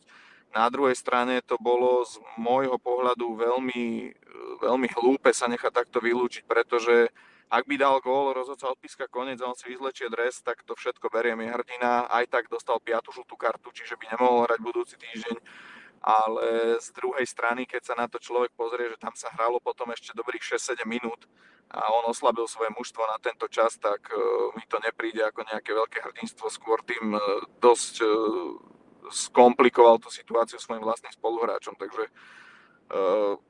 vynikajúci futbalista, ale v mojich očiach to nie je veľký hráč, pretože takéto niečo by si veľký hráč nedovolil. No každopádne je mu 33 let, takže že by se změnil... Přesně tak. Jak moc velká komplikace je pro jeho otce je i to, že vlastně teď nebude k dispozici v Banské Bystrici? Pri tej kvalite kádra, ktorú Slovan má, si nemyslím, že je to nejaká úplne obrovská komplikácia. Keď si to tak zoberieme, tak oni derby vyhrali bez neho minulý týždeň, hrali pohár bez neho, tam síce prehrali, ale hrali dobre relatívne a teraz hrali bez neho do 88. minúty a Slovan hral fakt vynikajúci zápas včera, takže tam tá kvalita je na to, aby ho nahradili a myslím si, že tak veľké mužstvo, ako je Slovan, nemôže stáť len na Vladimirovi Vajsovi, takže nemyslím si, že to bude nejaký obrovský problém. 12 700 je, pokud se nemýlím, oficiální statistika návštěvnosti, respektive kapacita stadionu v Dunajské Středě. Myslíš, že se takovéhle návštěvy nebo takovéhle fotbalové šílenství může opakovat pravidelněji? Ja úprimne poviem, ja som Dunajskú Stredu kritizoval pár týždňov dozadu, pretože Dunajská Streda je na Slovensku taký zjav, myslím, že to všetci vedia, dokonca aj v Česku, že je to klub maďarskej menšiny, že oni sú tak povediac štát v štáte v tej slovenskej lige. A tam boli 5-6 tisícové návštevy úplne bežné aj v stave, kedy Dunajská Streda hrala v strede tabuľky, nepatrila medzi špičku slovenskej ligy. A pre mňa osobne bolo obrovským sklamaním, že v tejto sezóne, keď oni reálne hrajú o titul, ten titul bol najbližšie v celej histórii klubu, tak stále tam na tie zápasy chodilo len tých 5-6 tisíc divákov a viac prišlo maximálne na Trnavu alebo Slovan, čiže ja som bol z tohto celkom sklamaný. Bol som tam komentovať zápas s Podbrezovou a bolo tam niečo okolo 5000 divákov, čiže úprimne ja som z tohto bol sklamaný, aj keď vedel som, že na ten Slovan samozrejme zápas o titul, že tam bude vypredané. Čiže oni si asi budú držať ale ten 5-6 tisícový štandard a toto budú skôr výnimky, keďže na štadión ich neprilákala v nadstavbe ani tá vidina titulu, tak si myslím, že nejaký ošial tam nebude. Kde vidíš ten zlom toho, že je Slovan v těch 5 bodů v předstihu? Byl to tenhle ten zápas, nebo si to Dunajská Streda prohrála už, v úvozovkách prohrála už předtím? Nebol to tento jeden zápas, lebo v štvrtom kole nadstavby tieto dve mužstva hrali proti sebe na cielnom poli a Dunajská Streda išla do Bratislavy so 6-bodovým náskokom na Slovan.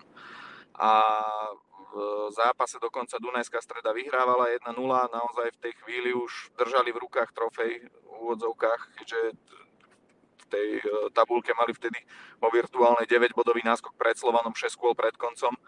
Lenže oni ten zápas pokazili, prehrali ho, sami na seba vytvorili obrovský tlak, dovolili Slovanu priblížiť sa na 3 body a bohužiaľ Dunajská Streda od tohto zápasu až po ten včerajší, ktorý sa hral, vyhrala jeden jediný ligový zápas. Bol vidieť obrovský krč v tých stretnutiach, ja som Dunajskú Stredu sledoval prakticky víkend čo víkend, obrovský krč v tých výkonoch, ktoré oni mali. Jednoducho tá kabína sa nejako nechala zlomiť tým, že sa ten Slovan priblížil, roztriasli sa a neprehrali si to v tomto zápase. Naozaj hovorím, ak hráte o titul a z 5 stretnutí vyhráte jedno, tak to jednoducho inak nejde. Ten Slovan je natoľko skúsený, že v tom závere sezóny, keď už nemá európske povinnosti a čakali ho vlastne len pohárové zápasy, že on už si to s tou šírkou kádra uhrá, že pôjde na doraz. Čiže to sa aj stalo a Dunajská Streda, Slovan samozrejme robil všetko preto, aby titul získal, ale Dunajská Streda si ten titul prehrala sama. Zase odbočím, Tomáš Rejvaj, náš tradiční divák ze Slovenska, píše: všichni dobře víme, že nejlepší sudí na Slovensku je Kružliak, tak proč na tyhle důležité zápasy se nepřehlídne, že je z toho města, jehož klub hraje?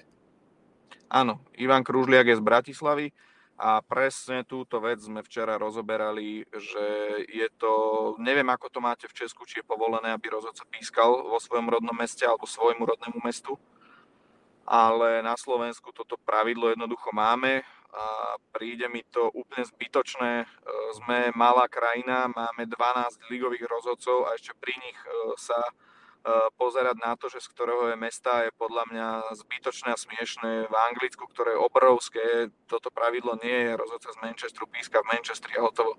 Ja si osobne myslím a hovoril som to, že ten včerajší duel mal pískať Ivan Kružliak, pretože je to asi jediný rozhodca z tejto sezóny, ktorý nemal nejaký väčší prúser počas celého ligového ročníka a ešte s Michalom Smolákom. Ale inak včera jednoducho dali sme tam rozhodcu, ktorý má FIFA licenciu, píska medzinárodné zápasy Európskej ligy, ale bohužiaľ tá kvalita jeho nedosahuje to, čo má Ivan Kružliak. Čiže ja s týmto súhlasím, že mali by sme sa zamyslieť nad tým, aby toto pravidlo na Slovensku bolo zrušené a rozhodcovia naozaj mohli pískať aj klubom zo svojho mesta. Ještě tu dotaz ohledně toho, zda na Slovensku některé exponované zápasy pískají rozhodčí z ciziny. Posledný takýto prípad, ktorý si pamätám, bol v sezóne 2011-2012, keď bol zápas o titul medzi Žilinou a Trnavou. Nepamätám si presne, či boli poľskí alebo maďarskí rozhodcovia, ale to je asi naposledy, čo si pamätám, že sa takéto niečo stalo. My sme to aj, čo sme komentátori, redaktori, aj vlastne čo robíme podcast, bavíme sa o lige, my sme to aj nejako odporúčali predsedovi komisie rozhodcov na Slovensku, že by bolo dobré, aby tie zápasy medzi Slovanom a Dunajskou Stredou v nadstavbe pískali ich zahraniční rozhodcovia. On si ale stál za tým, že tie duely zvládnu naši, čo je pre mňa trošku nepochopiteľné pri tom priebehu sezóny, ktorý sme mali. My sme mali jednoligové kolo, v ktorom naozaj už hrozilo, že nemá kto pískať, pretože z 12 rozhodcov boli 4 v treste a nemohli rozhodovať cez víkend zápasy. A pre mňa je to teda takým negatívnym prekvapením, že sa naozaj nepristúpilo k tomuto kroku. Evidentne sme chceli ukázať, že naši rozhodcovia majú kvalitu na to, aby takéto zápasy zvládli, ale ten Filip Glova bohužiaľ ten včerajší nezvládol. Bereš to tak, že teď, co se týče Slovanu a jeho vedení ve slovenské lize, je to jenom potvrzení toho, že Slovan je opravdu nejlepším týmem ve slovenské kotlině?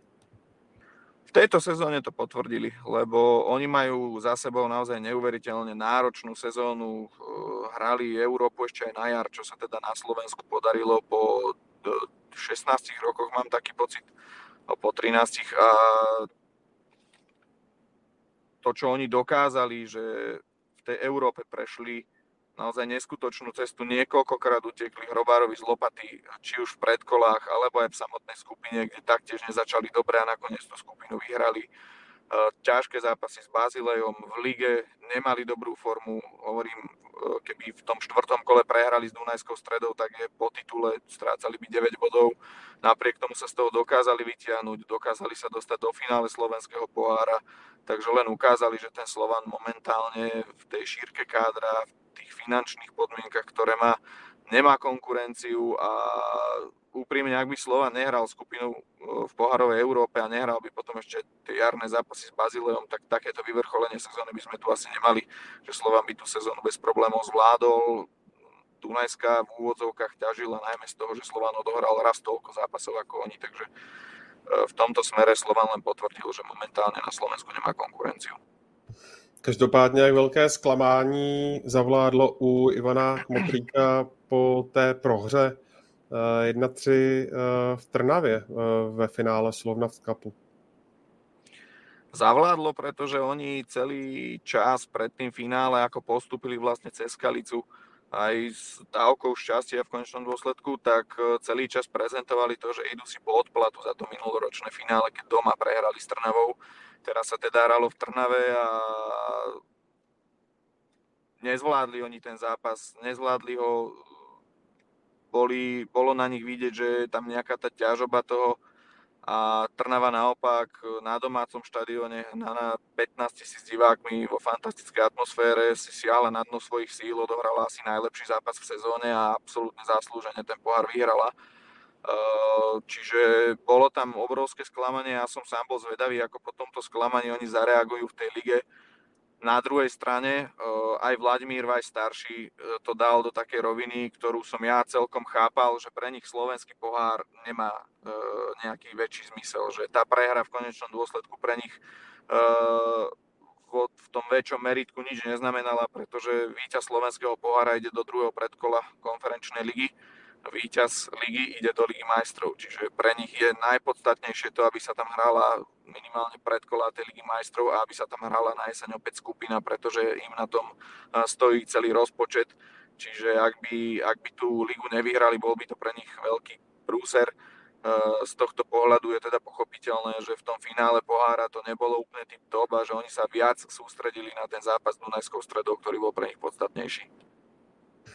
Ještě je tu jeden dotaz od Tomáše, jak budou muset ve Slovanu i v Trnavě obměnit kádry, aby byly konkurenceschopní v pohárové Evropě, podle tebe, Andrej?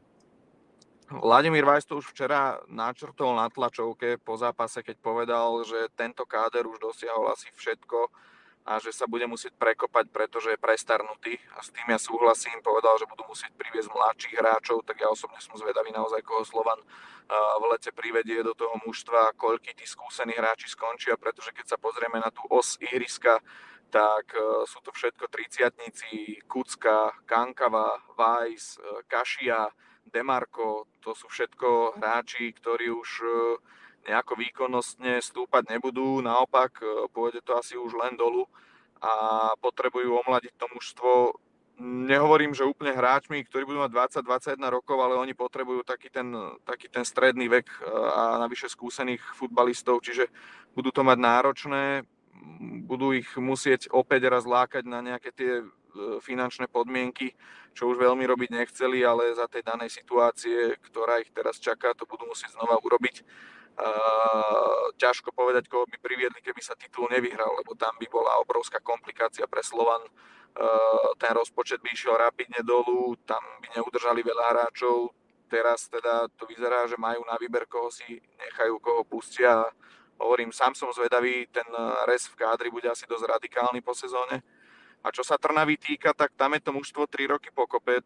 Sú tam naozaj minimálne obmeny, navyše cielené vždy, ak nejaký post vypadne, tak tréner Michal Gašparík si na ten post privedie svoju náhradu.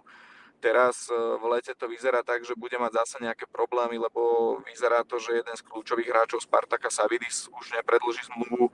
Vyzerá to tak, že sa Trnave nepodarí udržať najlepšieho strelca mužstva Abdulrahmana Tajva, ktorý je tu na hosťovaní z Dánska. A toto teda budú úlohy na leto, ale to gro kádra, predpokladám, Trnava udrží a sám som zvedavý, koho privedie, nejaké mená už vyskakujú. Či to budú adekvátne náhrady, to už uvidíme neskôr, to je ťažko teraz povedať, ale vyskakujú tam zaujímavé mená. Na krídlo už podpísali Filipa Azanga z Trenčína, jedno z najlepších krídel v slovenskej lige, takže opäť budú pripravení a taktiež samozrejme ten rozpočet Trnavy je asi tretinový oproti Slovanu Bratislava, ale tiež musia oni v budúcej sezóne, aby aj ten svoj budžet nejako pokryli, musia buď to do konca sezóny hrať o titul a snažiť sa ten titul vyhrať, alebo musia v konferenčnej lige, keďže majú už takú tú výhodu, že idú od druhého predkola, tak musia spraviť skupinu v Európe, inak to v Trnave naozaj nebude mať zmysel. S tými peniazmi, s ktorými pracujú, znova hrať o nejaké tretie, štvrté miesto, to už pre Trnavu nemôže byť cesta. Fanoušky Slávie možná bude zajímat to, jak to podle tebe vypadá s Jaromírem Zmrhalem, který má vlastně ve Slovanu Bratislava ještě smlouvu na 1 rok. Plánuje s ním Vladimír Weiss budoucnost? Myslím, že Jardo Zmrhal bude jedným z hráčov, ktorí asi v Slovane zostanú. On je taký poctivý pracant, ktorého Vladimír Weiss má rád, hoci ho v tejto sezóne nevyužíval až tak nejako v tej predošlej, kdy doslova môžeme povedať, že Zmrhal bol jedným z kľúčových hráčov Slovana. V tomto ligovom ročníku to zastúpili zasa iní a Jaro nemá také čísla, ako mal v predošlej sezóne, dal len 2 góly, ale pravda je, že vo veľa zápasoch, najmä na jeseň, hral aj na poste ľavého obrancu, kde mal Slovan problémy. Teraz na jar teda už naskakuje skôr na krídle, ale ako striedajúci hráč je tam asi 4., 5. krídlo až v tej hierarchii. Čiže má to náročné, ale nemyslím si, že toto je zrovna hráč, ktorého by sa Slovan potreboval zbaviť. A ak tam je tá ročná zmluva ešte, tak ja si myslím, že zostane v Slovane na ďalšiu sezónu. Ještě mě, Andrej, zajímá taky skupina o udržení ve slovenské lize. Liptovský Mikuláš, ten už má jasno, že jde o patro níže, ale pak je tam boj o to nedostat se do baráže a v tom je namočeno hned několik klubů a mimo jiné taky Trenčín, který má 33 bodů, přišel ho tam zachraňovat František Straka, známý český motivátor. Adam Nejedlý se ptá, zda třeba máš nějaké zákulisní informace o tom, jak s ním tamní hráče vycházejí?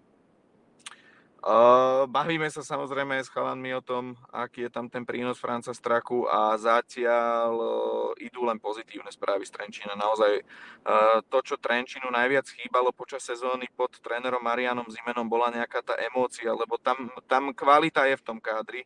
úprimne majú veľmi šikovných hráčov, mladých reprezentantov, zaujímavých legionárov, ale oni na nejakej tej emócii potrebovali zapracovať a toto je niečo, všetci dobre vieme, čo Franz Straka vie, tam tú emóciu priniesť. My sme si robili srandu, že keby ho pripojili na nejakú batériu, tak tam môže na jeho energii fičať celý štadión.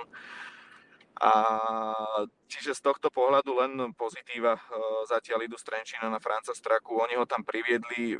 Samotný generálny manažer Trenčína povedal, že to nie je tréner, ktorý by im sa nejako hodil do toho ich projektu alebo systému, ale vedia, že teraz toto potrebujú. Trénera, ktorý prinesie emóciu.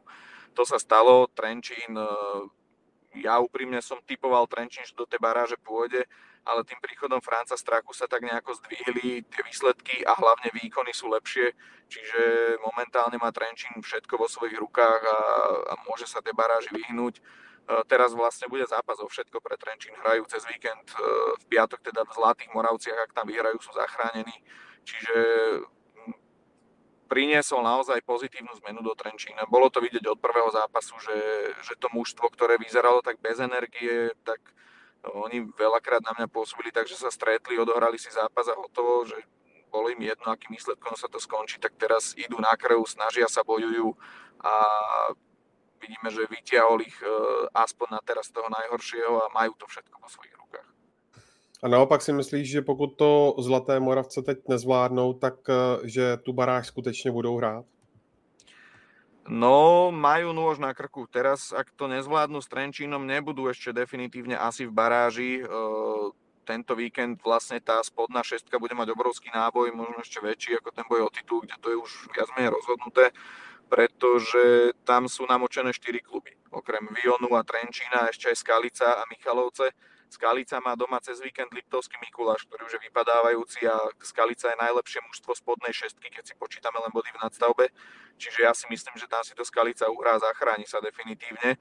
Horšie je to s Michalovcami, ktoré ešte 2-3 týždne dozadu boli úplne v pohode, ale prišla kríza, prehrali 2 zápasy po sebe dôležité a rázom sú poriadne namočení v tej barážovej situácii. Idú cez víkend do Ružomberka, ktorý už má isté 7. miesto, má isté to, že keď sa bude hrať play-off, čo si myslím, že sa bude, tak budú hrať ešte o Európu, oni už to berú len ako takú nejakú prípravu na ten vrchol sezóny, ale majú veľkú kvalitu a teraz Ružomberok 2-krát prehral a nechce sa mi moc veriť tomu, že by tretí zápas po sebe Ružomberčania nezvládli. Čiže v tomto je tá situácia taká zamotaná. Ak by aj Vion nezvládol zápas v Trenčíne, tak o týždeň neskôr hra s Michalovcami a to môže byť naozaj ďalší zápas, kde pôjde úplne o všetko. Jak podle tebe bude vlastně ta baráž u vás vypadat, ať už do ní půjdou buď Košice, anebo Prešov? Je tam ten kvalitativní rozdíl mezi druhou a první ligou hodně velký? Je. Doteraz sa nikomu nepodarilo z baráže postúpiť do Fortuna ligy, aj keď my sme boli presvedčení, tá celkovo novinárska obec, že ak by do tej baráže šli Košice, tak vyradia každého. Od Michaloviec, Skalicu, Trenčín, Zlaté Moravce dokázali by zvládnuť naozaj každého. V druhej lige sa situácia zamotala tak, že Prešov posledné 2 zápasy nezvládol, padol na druhé miesto a tam už naopak som skôr presvedčený o tom, že tá kvalita nie je až taká, aby dokázali do tej Fortuna ligy cez baráž preliesť. Ďalším faktorom je to, že oni hrajú celú sezónu v jednej dedinke vedľa Prešova, keďže v Prešove nemáme futbalový štadión, bohužiaľ, čo je celkom hanba, ale je to tak. A baráž by naopak museli hrať v Poprade, lebo to už musí byť Fortuna ligovo licencovaný štadión.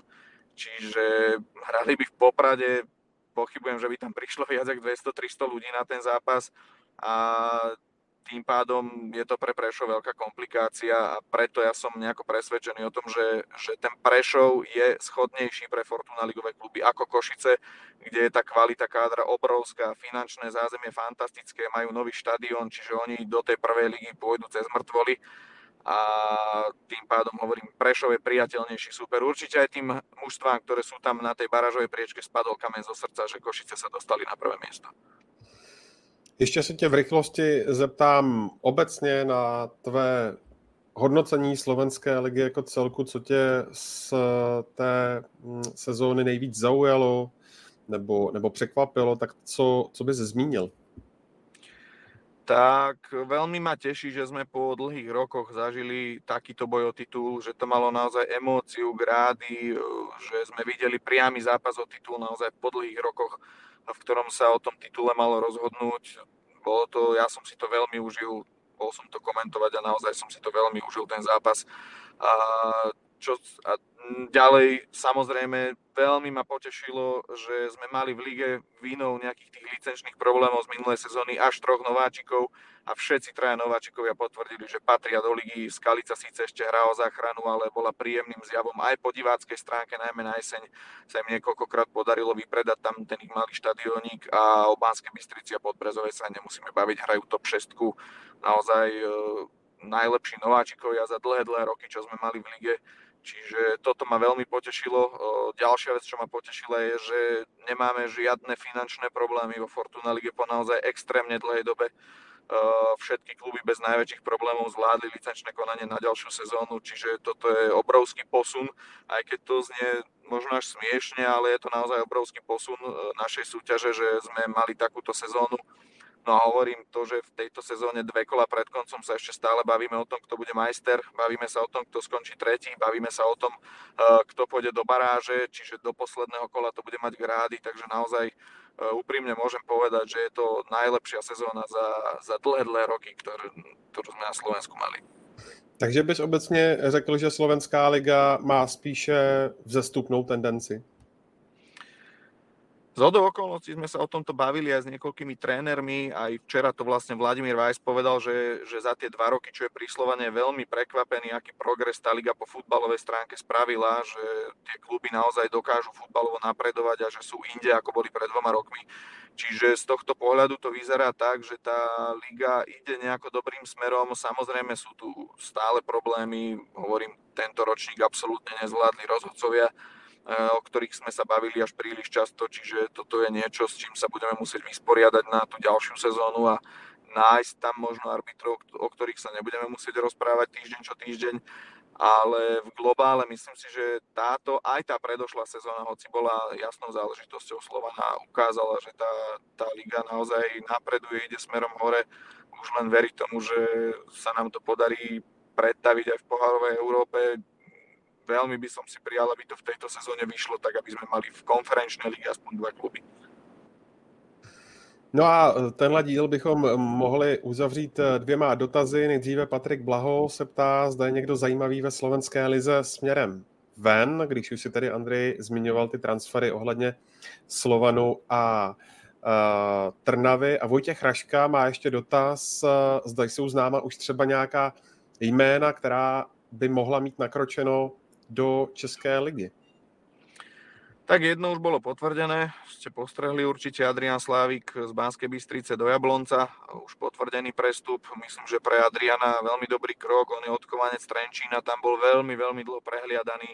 Až teda nakoniec zvolil prestup do Banskej Bystrice, kde mu sezóna vyšla fantasticky. Je to ofenzívne ladený obranca, schopný zahrať dokonca aj na krídle. A môže byť pre Jablonec zaujímavou posilou, len si musí udržať teda ten štandard, ktorý mal v tejto sezóne. Ale je to mladý hráč, perspektívny, čiže myslím si, že pre Jablonec celkom dobrý krok. A tie mená v súvislosti s Českou ligou objavujú sa samozrejme špekulácie. Čo mám ja informácie, tak do Českej ligy by mal mať namierené Robert Polievka, asi najlepší hráč tejto sezóny Fortuna ligy, kapitán Banskej Bystrice. Tak tie info sú také, že by teda mali jeho ďalšie kroky smerovať do Českej republiky. Klub zatiaľ konkretizovať nebudem, ale však v najbližšom období sa to určite začne objavovať. A bavíme sa tedy ale o nejaké, řekněme, top trojce. Bavíme sa o top trojke, hej. A sám som zvedavý, aj ako to jemu vyjde. On v Banskej Bystrici prežíva naozaj krásne roky. V minulej sezóne bol najlepší hráč druhej ligy. V tejto sezóne si myslím, že je jedným z hlavných favoritov na najlepšieho hráča Fortuna ligy. Čiže budem veľmi rád sledovať ten jeho progres, ako sa presadí, napríklad keď to teda klapne u vás v Českej republike, lebo je to naozaj veľmi zaujímavý hráč. A čo sa tých ďalších šumov týka, tak samozrejme sú. Je tam Nikola Krstovič, čiernohorský reprezentant z Dunajskej Stredy, ktorý už v zime teda odmietal ponuky zo zahraničia, pretože chcel dokončiť tú sezónu ten titul z DAC. Nevyšlo to. dá sa predpokladať, že v lete už k tomu odchodu naozaj dôjde a že to bude zaujímavá suma, za ktorú on pôjde preč. Sú tu ďalší hráči, ktorí sa budú posúvať smerom do zahraničia. Ako som spomenul, Savidis v Trnave nechce predĺžiť. To je hráč, ktorý v minulosti už bol spájaný s druhou nemeckou ligou, takže som zvedavý, kam tie jeho kroky povedú. A naozaj v tejto sezóne veľa mladých hráčov opäť sa presadilo, ukázalo obrovský potenciál, takže ja som zvedavý, že kde napríklad skončí Adrian Kaprálik, krídlo zo Žiliny, šikovné veľmi, v tejto sezóne 9 gólov a ďalší. Najmä teda zo Žiliny bude zaujímavé sledovať, že kto sa zase niekam posunie, pretože to už je taká tradičná liaň našich talentov, ktorá predáva hráčov do zahraničia, ale aj ďalší. Ja som zvedavý, kde skončia hráči zo Slovana, ktorí tam možno nebudú pokračovať. Čiže smerom do Čiech zatiaľ tieto dva transfery, čo mám tak bližšie informácie, a predpokladám, že tam toho bude viac, tak ako každý rok. To byl Andrej Zvolenský. Já ti, Andrej, moc děkuju za tvůj vhled do dění ve slovenské lize. Já velmi pěkně děkujem, že jsme si zase pokecali, vždy je to radost. To můžu potvrdit, a pokud máte třeba v České republice možnost si naladit Markýzu, tak si určitě musíte naladit i Andrejův hlas či tvář, a tak ještě upozorňuji na jeho podcast Bavme se o lige. Zda to říkám správně, doufám, že ano. Ano, ano. Výborně.